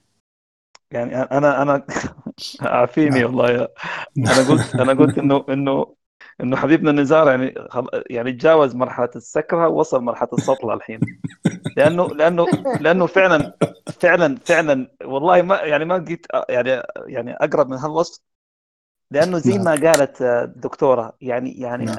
أرجع وأقول أنتم ما فعلتما في في القصيدة العمودية ما لم يفعل والله العظيم يعني يعني بحر الرمل إنك انت والله يا يا أستاذنا وأنت قاعد وأنت قاعد تلقي القصيدة أنا ابدا أنا كأني على على إبل أو على ناقة أو نعم. على جمل نعم. يعني القصيدة قاعد تمشي بتأود يعني كأنه هو مسرى زي ما قلت لك وفي استمتاع بالطريق آه، قبل يعني قبل الالتفات إلى الداخل يعني مهما كان معاناتك إنك أنت قاعد تستمتع بجمالية الطريق هذا. بس آه، عيد لي الباب. أنا أقول لك عيد أيه. القصيدة كلها. آه طيب مثل باء الحب بالله لا مثل باء نعم. الحب هذه هذه سطلة والله العظيم. أي أي. طبعا أنا في أنا صار عندي إرباك أنا في أبيات ما يعني وجدت نصفها يعني. فلذلك ساحذف يعني وأقرأ ما هو متأكد منه هنا. مثل باء الحب مدت يدها نحوه. كيف رآها ألفا؟ يا الله. يا الله. يا الله. نعم. نعم. هكذا يفعل التصوف في أهله. أنتم خليتونا سكرانين ومساطيل وهذا كله اسمه التصوف الله يديكم العافية. الله يعافيك يبارك فيك يبارك فيك. طيب الله أحرجتونا يا شيخ الله يديكم العافية. نعم. لا لا إحنا ننتظر قصيده منك الآن. والله يعني طيب أنا حقلب على على تفعيلة أيوة قصيدة نعم. بعنوان تحديقة الطريق إلي. أوكي. نعيد العنوان. تحديقة الطريق إلي. ابدا أنا أنا أنا وحبيبنا نزار متعاقبين الظاهر. هو ماسك المشوار أنا جاي من هنا.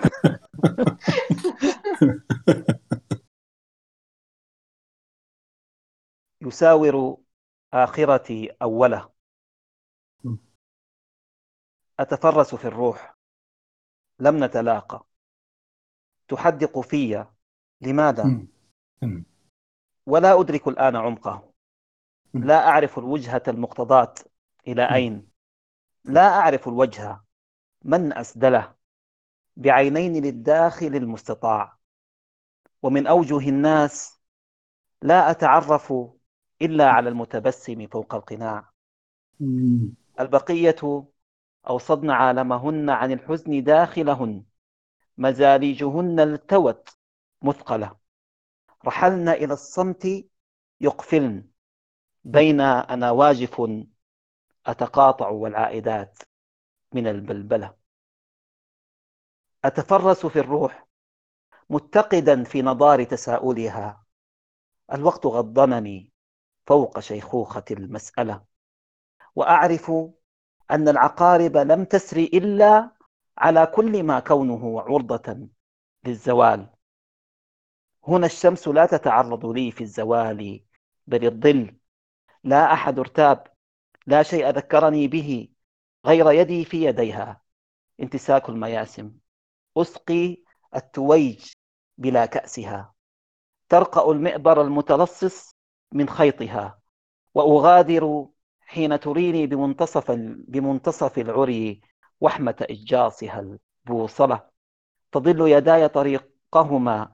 لا تضلان إلا لأجل بلوغي إغفاء النشوتين. أشب عن الطوق حمى.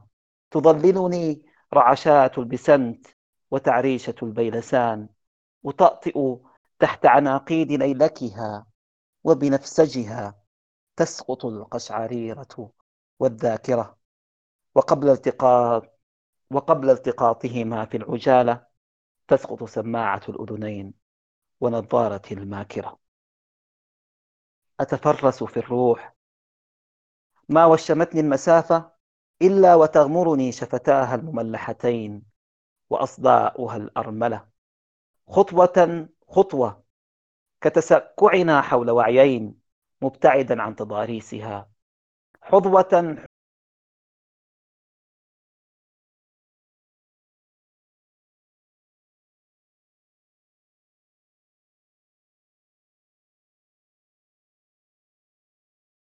حظوة كتصادف على حوصلة باصطفاف علائقها وعوائقها وعقائقها المشتهات لحين تراصي حقائقها المبدلة. أتفرس في الروح. لم تسأليني كيف عبرت الذرى المضمحلة نحو الغروب. تلاشى ودمي لم يتلاش. وكيف نفيت لداخله واحتواني بحوت محارته لا يهم. ومهما توهمت ومهما توهمت عن طاقتي قدرتي حاجتي باءتي لا يهم كوسع اليمامة في العش. كالكائنات أراهن أصغر أبعد مما تكون عليهن في الواقع. الآن منك على شارعين. عبرت زمردة الأجمات خطوط استواء النوى والنواة انشطار الطريق إلى شوكتين افتراق المسافة عن سرها جفوات الكمنجة من جسرها ومرور السماوي مر السحاب على الزمن المتبدد في السنبلة. كنت مستسلما للحفيف وأرض مكاشفة العرقلة. أتفرس في الروح في المتناول ألا أسير وفي المتناول نفي, نفي تلافيف علتنا بالوجود. وها أنا أصغي لترترة النفس هذا عذاب. ولكن ولكن تغاضي عما تقول أشد أشد عذابا وإعراضها مرحلة. أتفرس في الروح في المتناول ألا أسير وفي المتناول نفي تلافيف علتنا بالوجود. وها أنا أصغي لثرثرة النفس هذا عذاب. ولكن تغاضي عما تقول أشد عذابا وإعراضها مرحلة. بمرارة عينين مفتوحتين أرى من خلال تشابكنا بالدخان أرى طلحه شافه صندلة. حان وقتي جلالتك المجدلة. لقد حان ألا أعود إليكن. فلتتركيني. خذي الغيم أوراقك البيض حوليتيك الشحاريق أغصانك الزبد الأبدية دائرة الوجد معجزة لا تفتح ترنيمه هيكلة. اتركيني. أقيم صلاة الرحيل بسجدة سهو على البسملة. خذي كل شيء عن الكاهل المتجدر إلا عصاك إلا عصاك.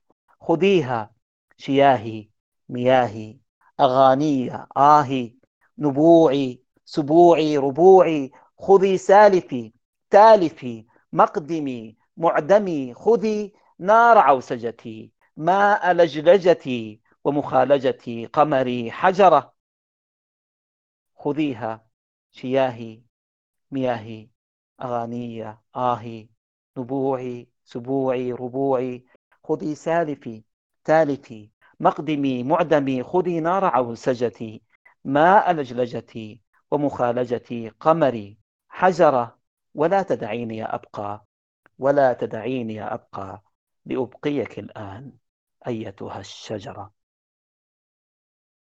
شكرا.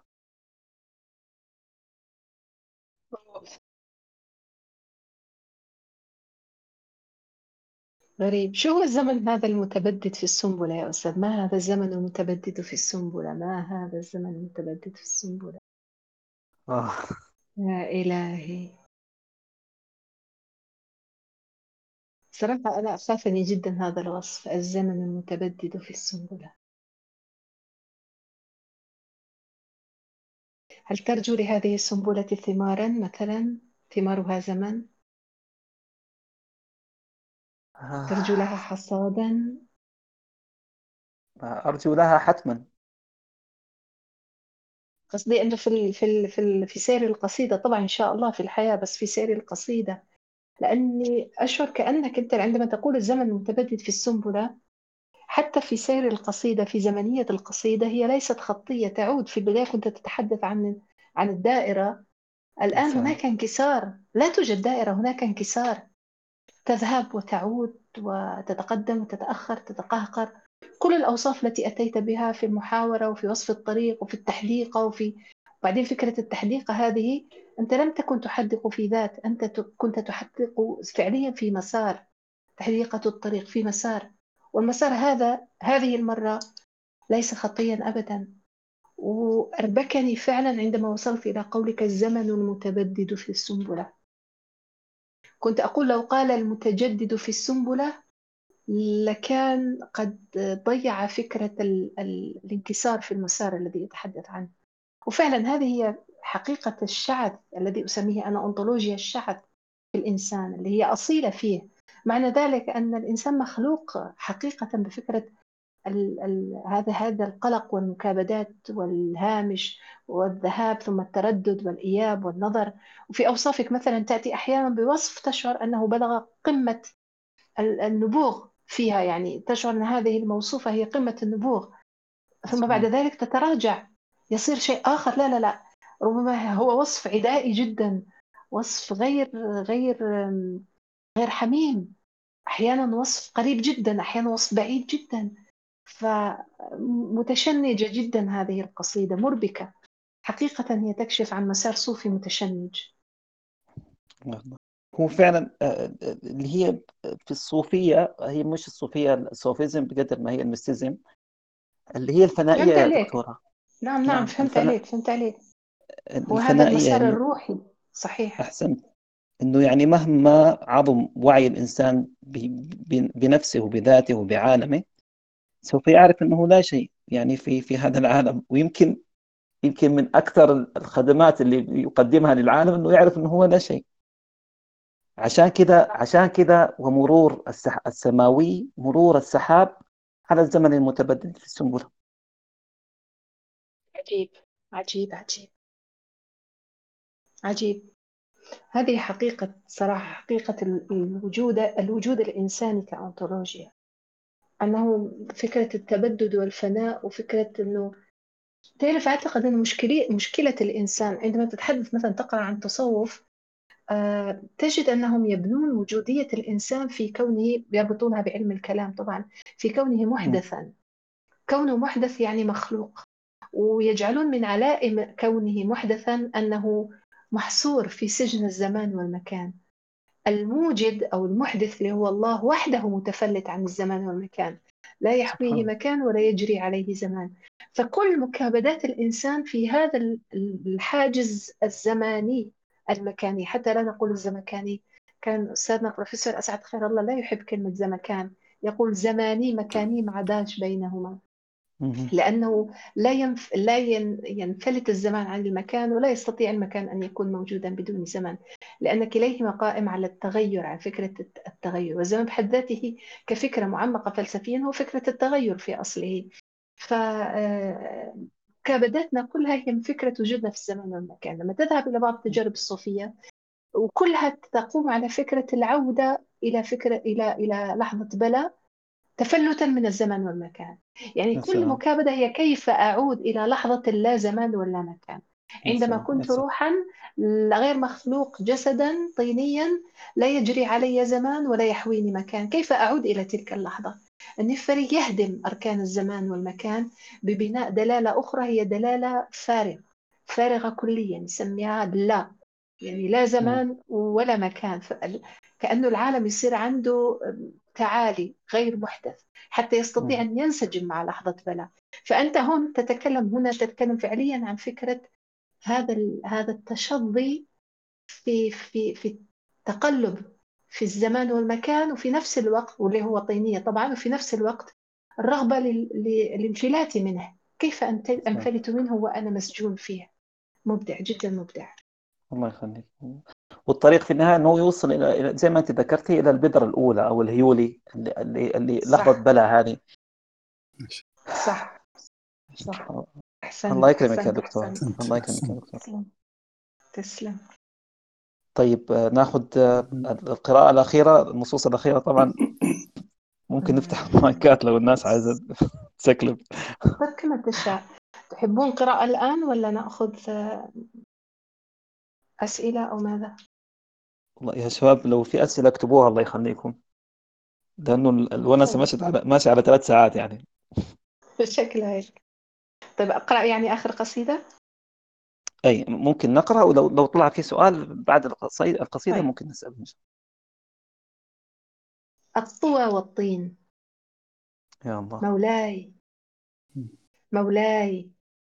قال العاشق المفتون. في أي أسماء الجلال. بل كيف أعرف أنني في الاسم إن أجتز أناي سيمثل التكوين. أسقطت في الممشى لغاتي كلها. شيئا فشيئا.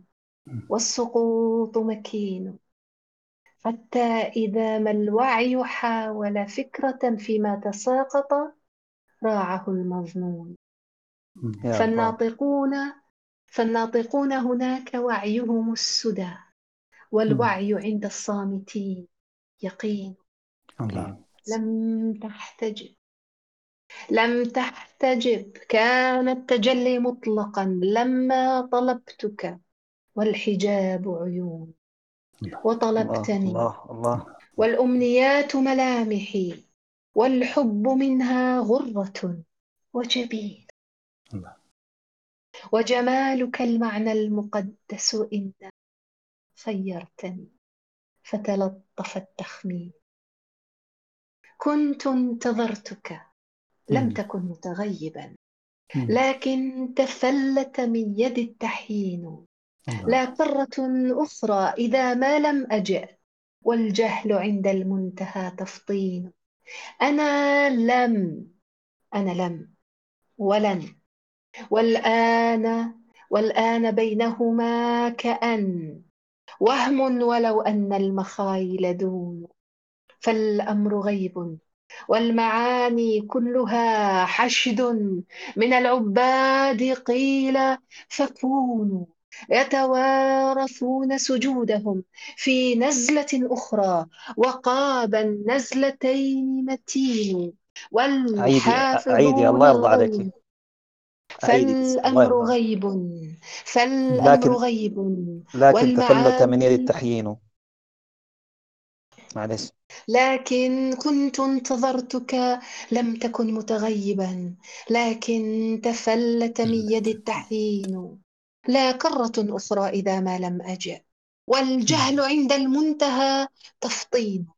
أنا أنا لم ولن والآن بينهما كأن وهم ولو أن المخايل دون فالأمر غيب والمعاني كلها حشد من العباد قيل فكونوا يتوارثون سجودهم في نزلة أخرى وقاب النزلتين متين والحافظون الغيب بينهما إذا ارتفعوا بحمل الساجدين. أعينوا كشفت لهم إلا كتابا أولا. الصوت حبر والصدى تدوين ذاك البهوت المحض. كان جليسهم منذ. ويسكت عندها التضمين. مولاي حركنا الفراغ ولم نجئ. والنفي في نحو الهنا تسكين. تتشعث الرؤيا لتكمل بيننا. شيخا يؤول الطوى والطين شيخا مريداه استمدا منه ما بين السكوت تقية وجنون وسلام ما شاء الله عنك يا دكتور. لا إله إلا الله. لا إله إلا الله. هذه معارج هذه القصيدة والله. آه. انت يا دكتورة استحلبتي واسترجعتي لحظة البلا لكن من الأمام. مش مش إلى الخلف. لحظة الكرة الأولى التي يسميها النفري الكرة الثانية. أن تعيشها ثانية هذه ليست قصيدة. هذا مدرج. إيه. من مدارج السالكين والله. الله ومنه وإليه. سبحانه وتعالى. أنا أنا والله هي كل أنا, م... أنا مفحم والله. أغلب ما أسمع من الدكتورة يعني قصائد تحتوي على صور تقوم على أساس على على شحنات هائلة الصراحه من التخيل ومن المفهوم الصوفي. نعم. هي لم تبق لم تبقي للصورة شيء يعني القصيدة كلها فعل وراء فعل وراء فعل نعم. ويستقبل نعم. ردة الفعل عشان يقلبه إلى فعل. آخر. صحيح. وسبحان الله أنت أنت تماما يا دكتورة نسيت اسم الدكتورة أعتقد إنه أسعد اللي قال لا يحب الزمكان إنما الدكتورة الزماني خير الله صحيح نعم صحيح. الزماني المكاني وبينهما شرطة. القصيدة صح. كل معمارها داخل الشرطة هذه. صحيح. أحسن. ياه ما أعمق هذا. فعلا. فعلا, فعلا. لا إله إلا الله. لا إله إلا الله. أنا أنا أتذكر هنا قصيدة ل آه، الأستاذ جبر بعداني بيتكلم فيها يقول في الطريق إليه بس المقطع أذكره يقول لم يزل ما بين حيث المنتصف بين هل يدنو وهل ينأى وقف. هي هذا الشرطة بين هل يدنو وهل ينأى. الله. أنا أنا عموما أنا يمكن يمكن يعني ما أعرف أفكر لحد الآن يعني. حستخير وساسرق منك البيت اللي هو يعني اسرق إنه اضعه في ال bio في ال bio يا دكتور لا تفهميني غلط. لأنه لأنه لم لا والله يا دكتورة يعني أنا مش عارف أمسك إيش وأخلي إيش لكن كنت انتظرتك لم تكن متغيبا لكن تفلت من يد التحيين ما باقي إلا احييكي زي ما قاعد أحيي حبيبنا نزار والله يا دكتور حبيبي.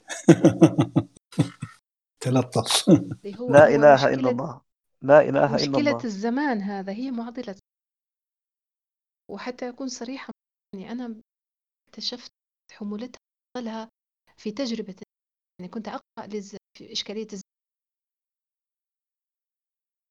آه دكتورة الصوت يقطع. الصوت يقطع يا دكتورة. هو يقطع لأنه بصراحة السماعات آه، خلص منها الشحن فبدي أشحنها كمان مرة وأرجع أحطها. نعم. طيب بس أنا أسمعكم على كل حال. آه خلاص آه، يعني ممكن تشحن ما ما ينصحوا به لكن ممكن تسمعيها وتشحني في نفس الوقت؟ آه ما هي تنحط في العلبة يعني صعب أشيلها آه okay okay okay.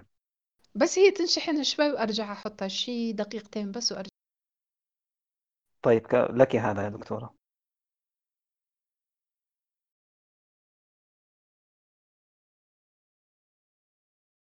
طيب آه، إذا تجي الدكتور يا مال الونسة ماشي على ثلاث ساعات يا جماعة.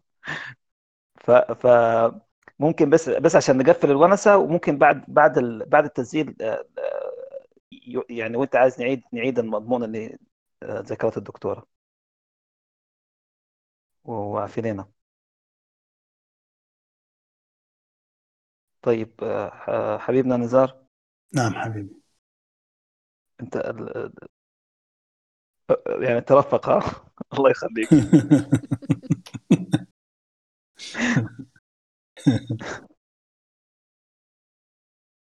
أنا آه، دكتورة لو متى سامعانا الدكتورة معنا معكم نعم معكم أنا أستمع. آه، طيب بس نعم. لو عشان آه، آه، تختمي بس تبصرتك اللي قبل شوية عشان نمشي بينها لحبيبنا نزار طيب. خليني لك إن شاء الله يكونوا شحن هكذا سامعيني؟ أيوه الان نعم. سامعيني حتى لا ده يقطع نعم. الصوت. ممكن فتح السبيكر دكتور عندك؟ يعني بدون مع الاستغناء عن السماعات. افتح سبيكر مع الاستغناء عن السماعات. أنا سمعتكم منيح أنتم سامعيني؟ الآن الآن الصوت ممتاز يا دكتورة. الآن طيب لأن رجعت حطيت السماعات شوي. كنت أقول أنه فكرة إشكالية الزمان أنا كنت واعية بأنه آه، الصوفية عندهم إشكال في الزمان خاصة الصوفية الذين تعملوا الفلسفة.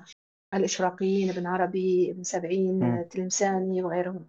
لكن ربما النفري آه، هو من حقبة قبل هذه الحقبة هو من منتصف القرن الرابع للهجرة.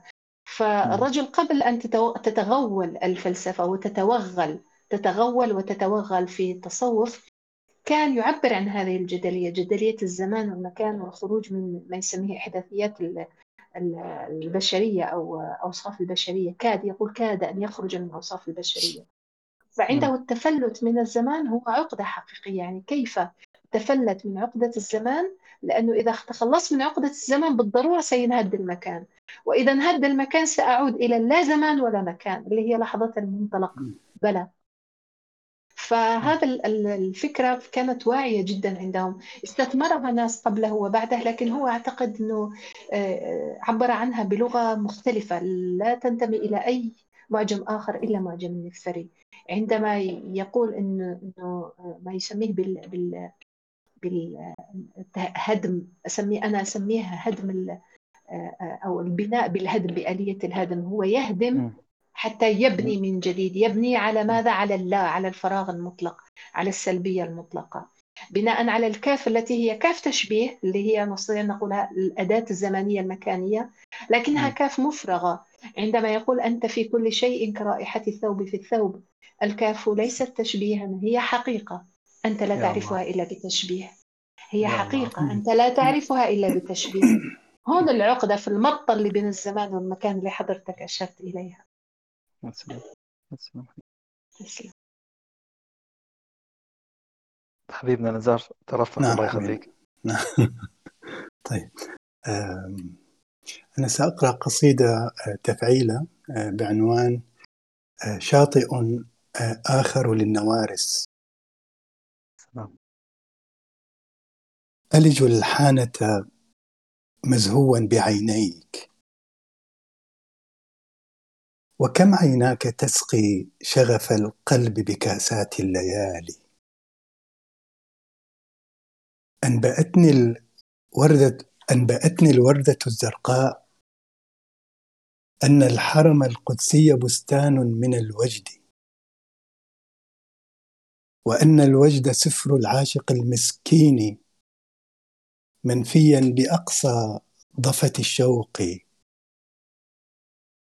فألقيت على الريح رحالي. كتب الدرب على قلبي أسماء المسرات كؤوسا. حين أمسكت بأولاها ابتهاجا. صاحت الخمرة حاذر إن هذا العمر كأس الاحتمال. وحدي الآن بذي الحانة كم يبتزني شكل العناقيد.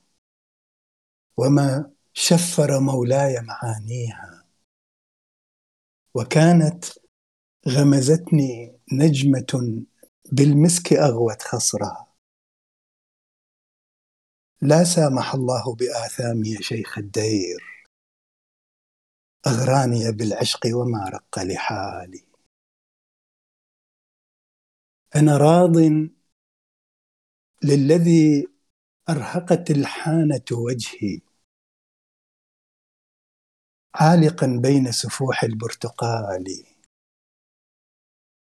أنا راض للذي صيرني الصوفي طوافا بأرض التيه لا صاحب إلا قدح العمر وراض بمآلي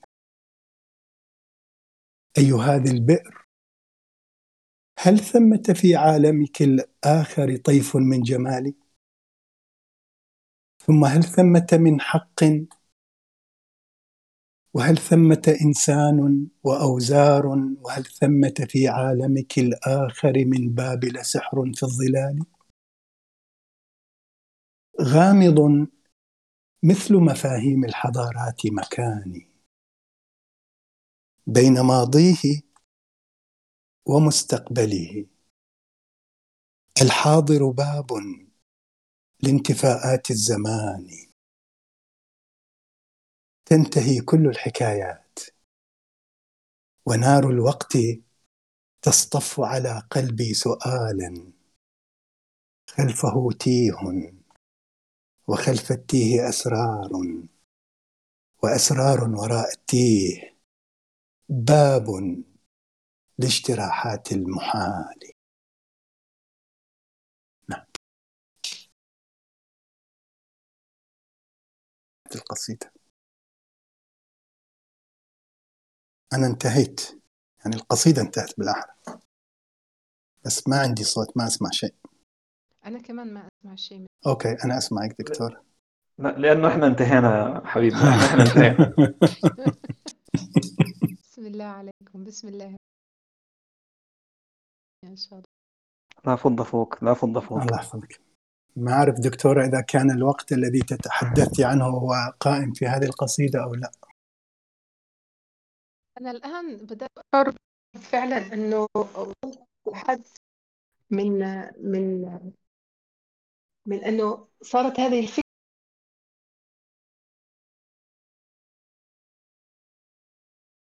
فكرة متجسدة في طارة يعني صارت الفكرة ربما حتى لو كانوا لم يكونوا واعين لها.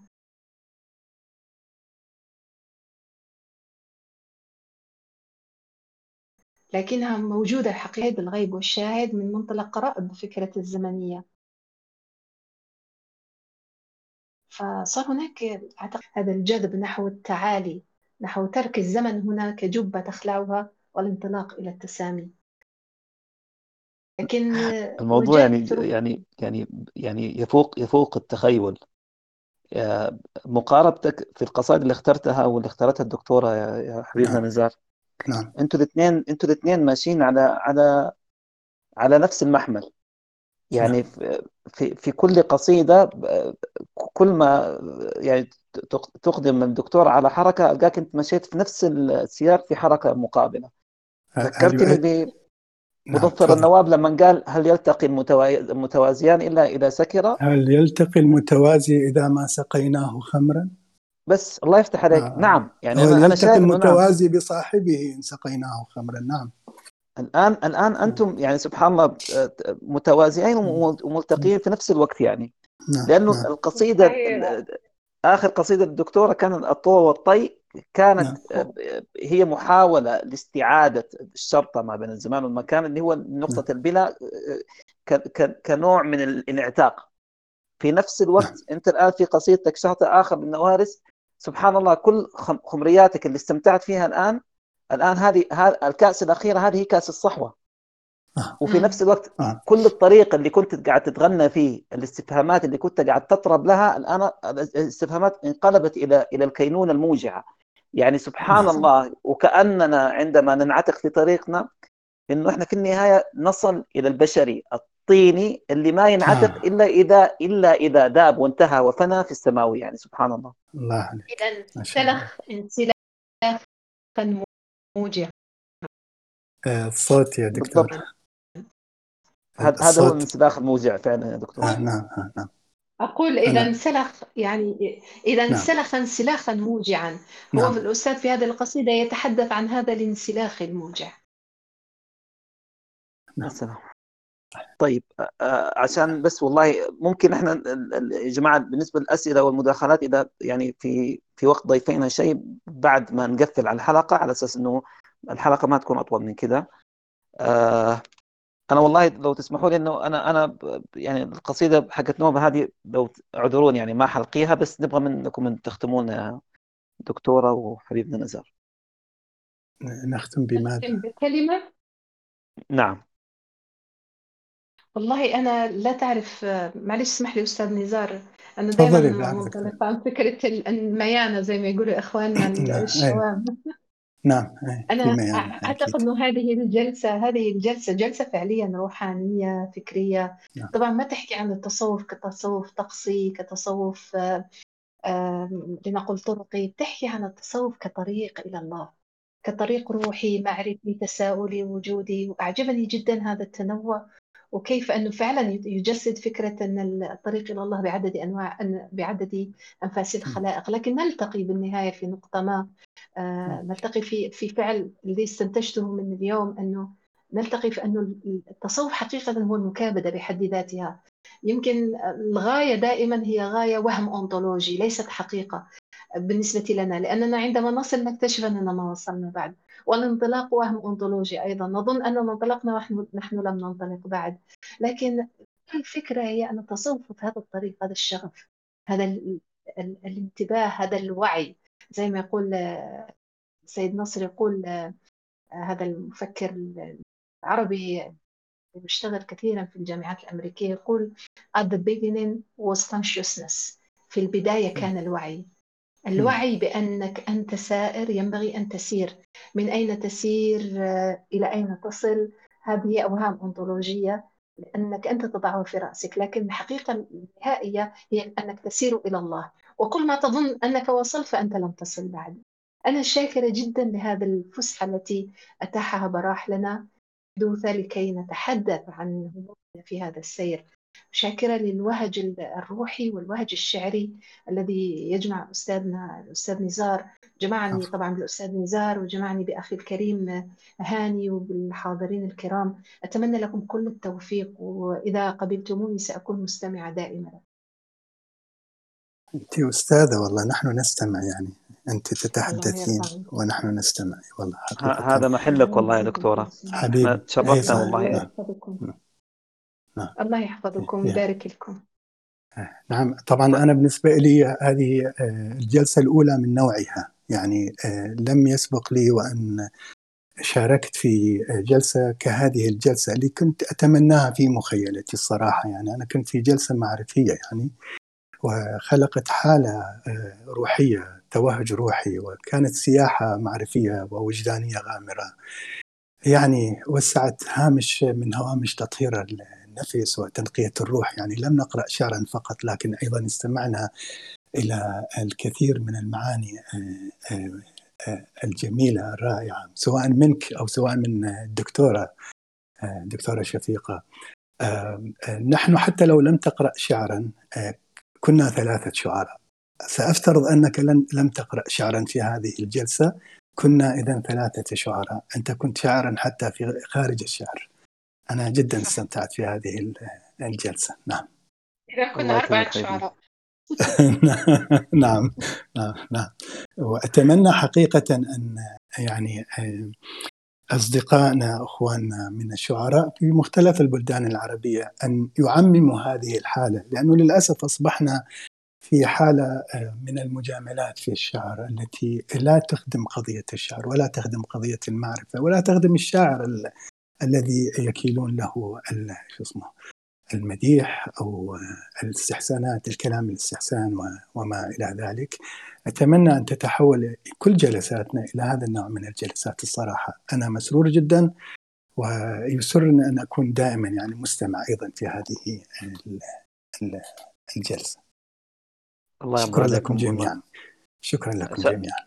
شرفنا وسعدنا بكم والله العظيم. أنتم نثار الشرف. الله يخليك. وهذا محلكم يعني بصراحة يعني إحنا إحنا اللي بنشكركم والله يعني إحنا هذه ليلة من ليالي الجذب يعني والحضره يعني. ويعني الله يكثر من خيركم إن شاء الله يعني ولا يحرمنا حبيبي. إياكم. حبيبي. و... نشكر أنا أحب أوجه عفوا أحب أوجه شكر للدكتور بحر. لأنه هو كان نعم نعم هو كان كان نعم كان الواسطه وكان السبب أن نتعرف عليكم يعني. نعم هذه وكان معرفة العراف فعلا. رائعة نعم نعم بالفعل. تم كنا نتمنى أن يكون معنا وأنا رجوته وقلت له سأنتظر حتى آخر دقيقة قبل شروع الجلسة أن أن تشترك لكن أعتذر لدواعي السفر نعم. فلكن أنا قلت له ساظل أنتظر. نعم. الجاية عسى إن شاء الله. تجمعنا. نعم. نعم عسى عسى أنتم الثلاثة ورابعكم يا قلبكم أهلا وسهلا يا أهلا وسهلا. إخوان إن شاء الله على حبيبي أخ عزيز. الله يرضى عليكم نشكركم والله. إحنا دائما عندنا سلوغان انه إنه براح يسع يسع الجميع ولكم. وأنتم الحمد لله بهذه الليلة. يعني خليتوا من من من وسع براح إن- إنها تسع آه، جبة الحلاج يعني. ف... ف... فقربتونا إلى الله أكثر. يعني الله يبارك الله. لكم. الله. الله. بارك الله فيك. تحياتي للجميع. الله يرضى عليك نعم. نلتقي بكم إن شاء الله في حدوث شعرية قادمة إن شاء الله. إن شاء الله. إن شاء الله. تصبحون على خير. في أمان الله. مع السلامة.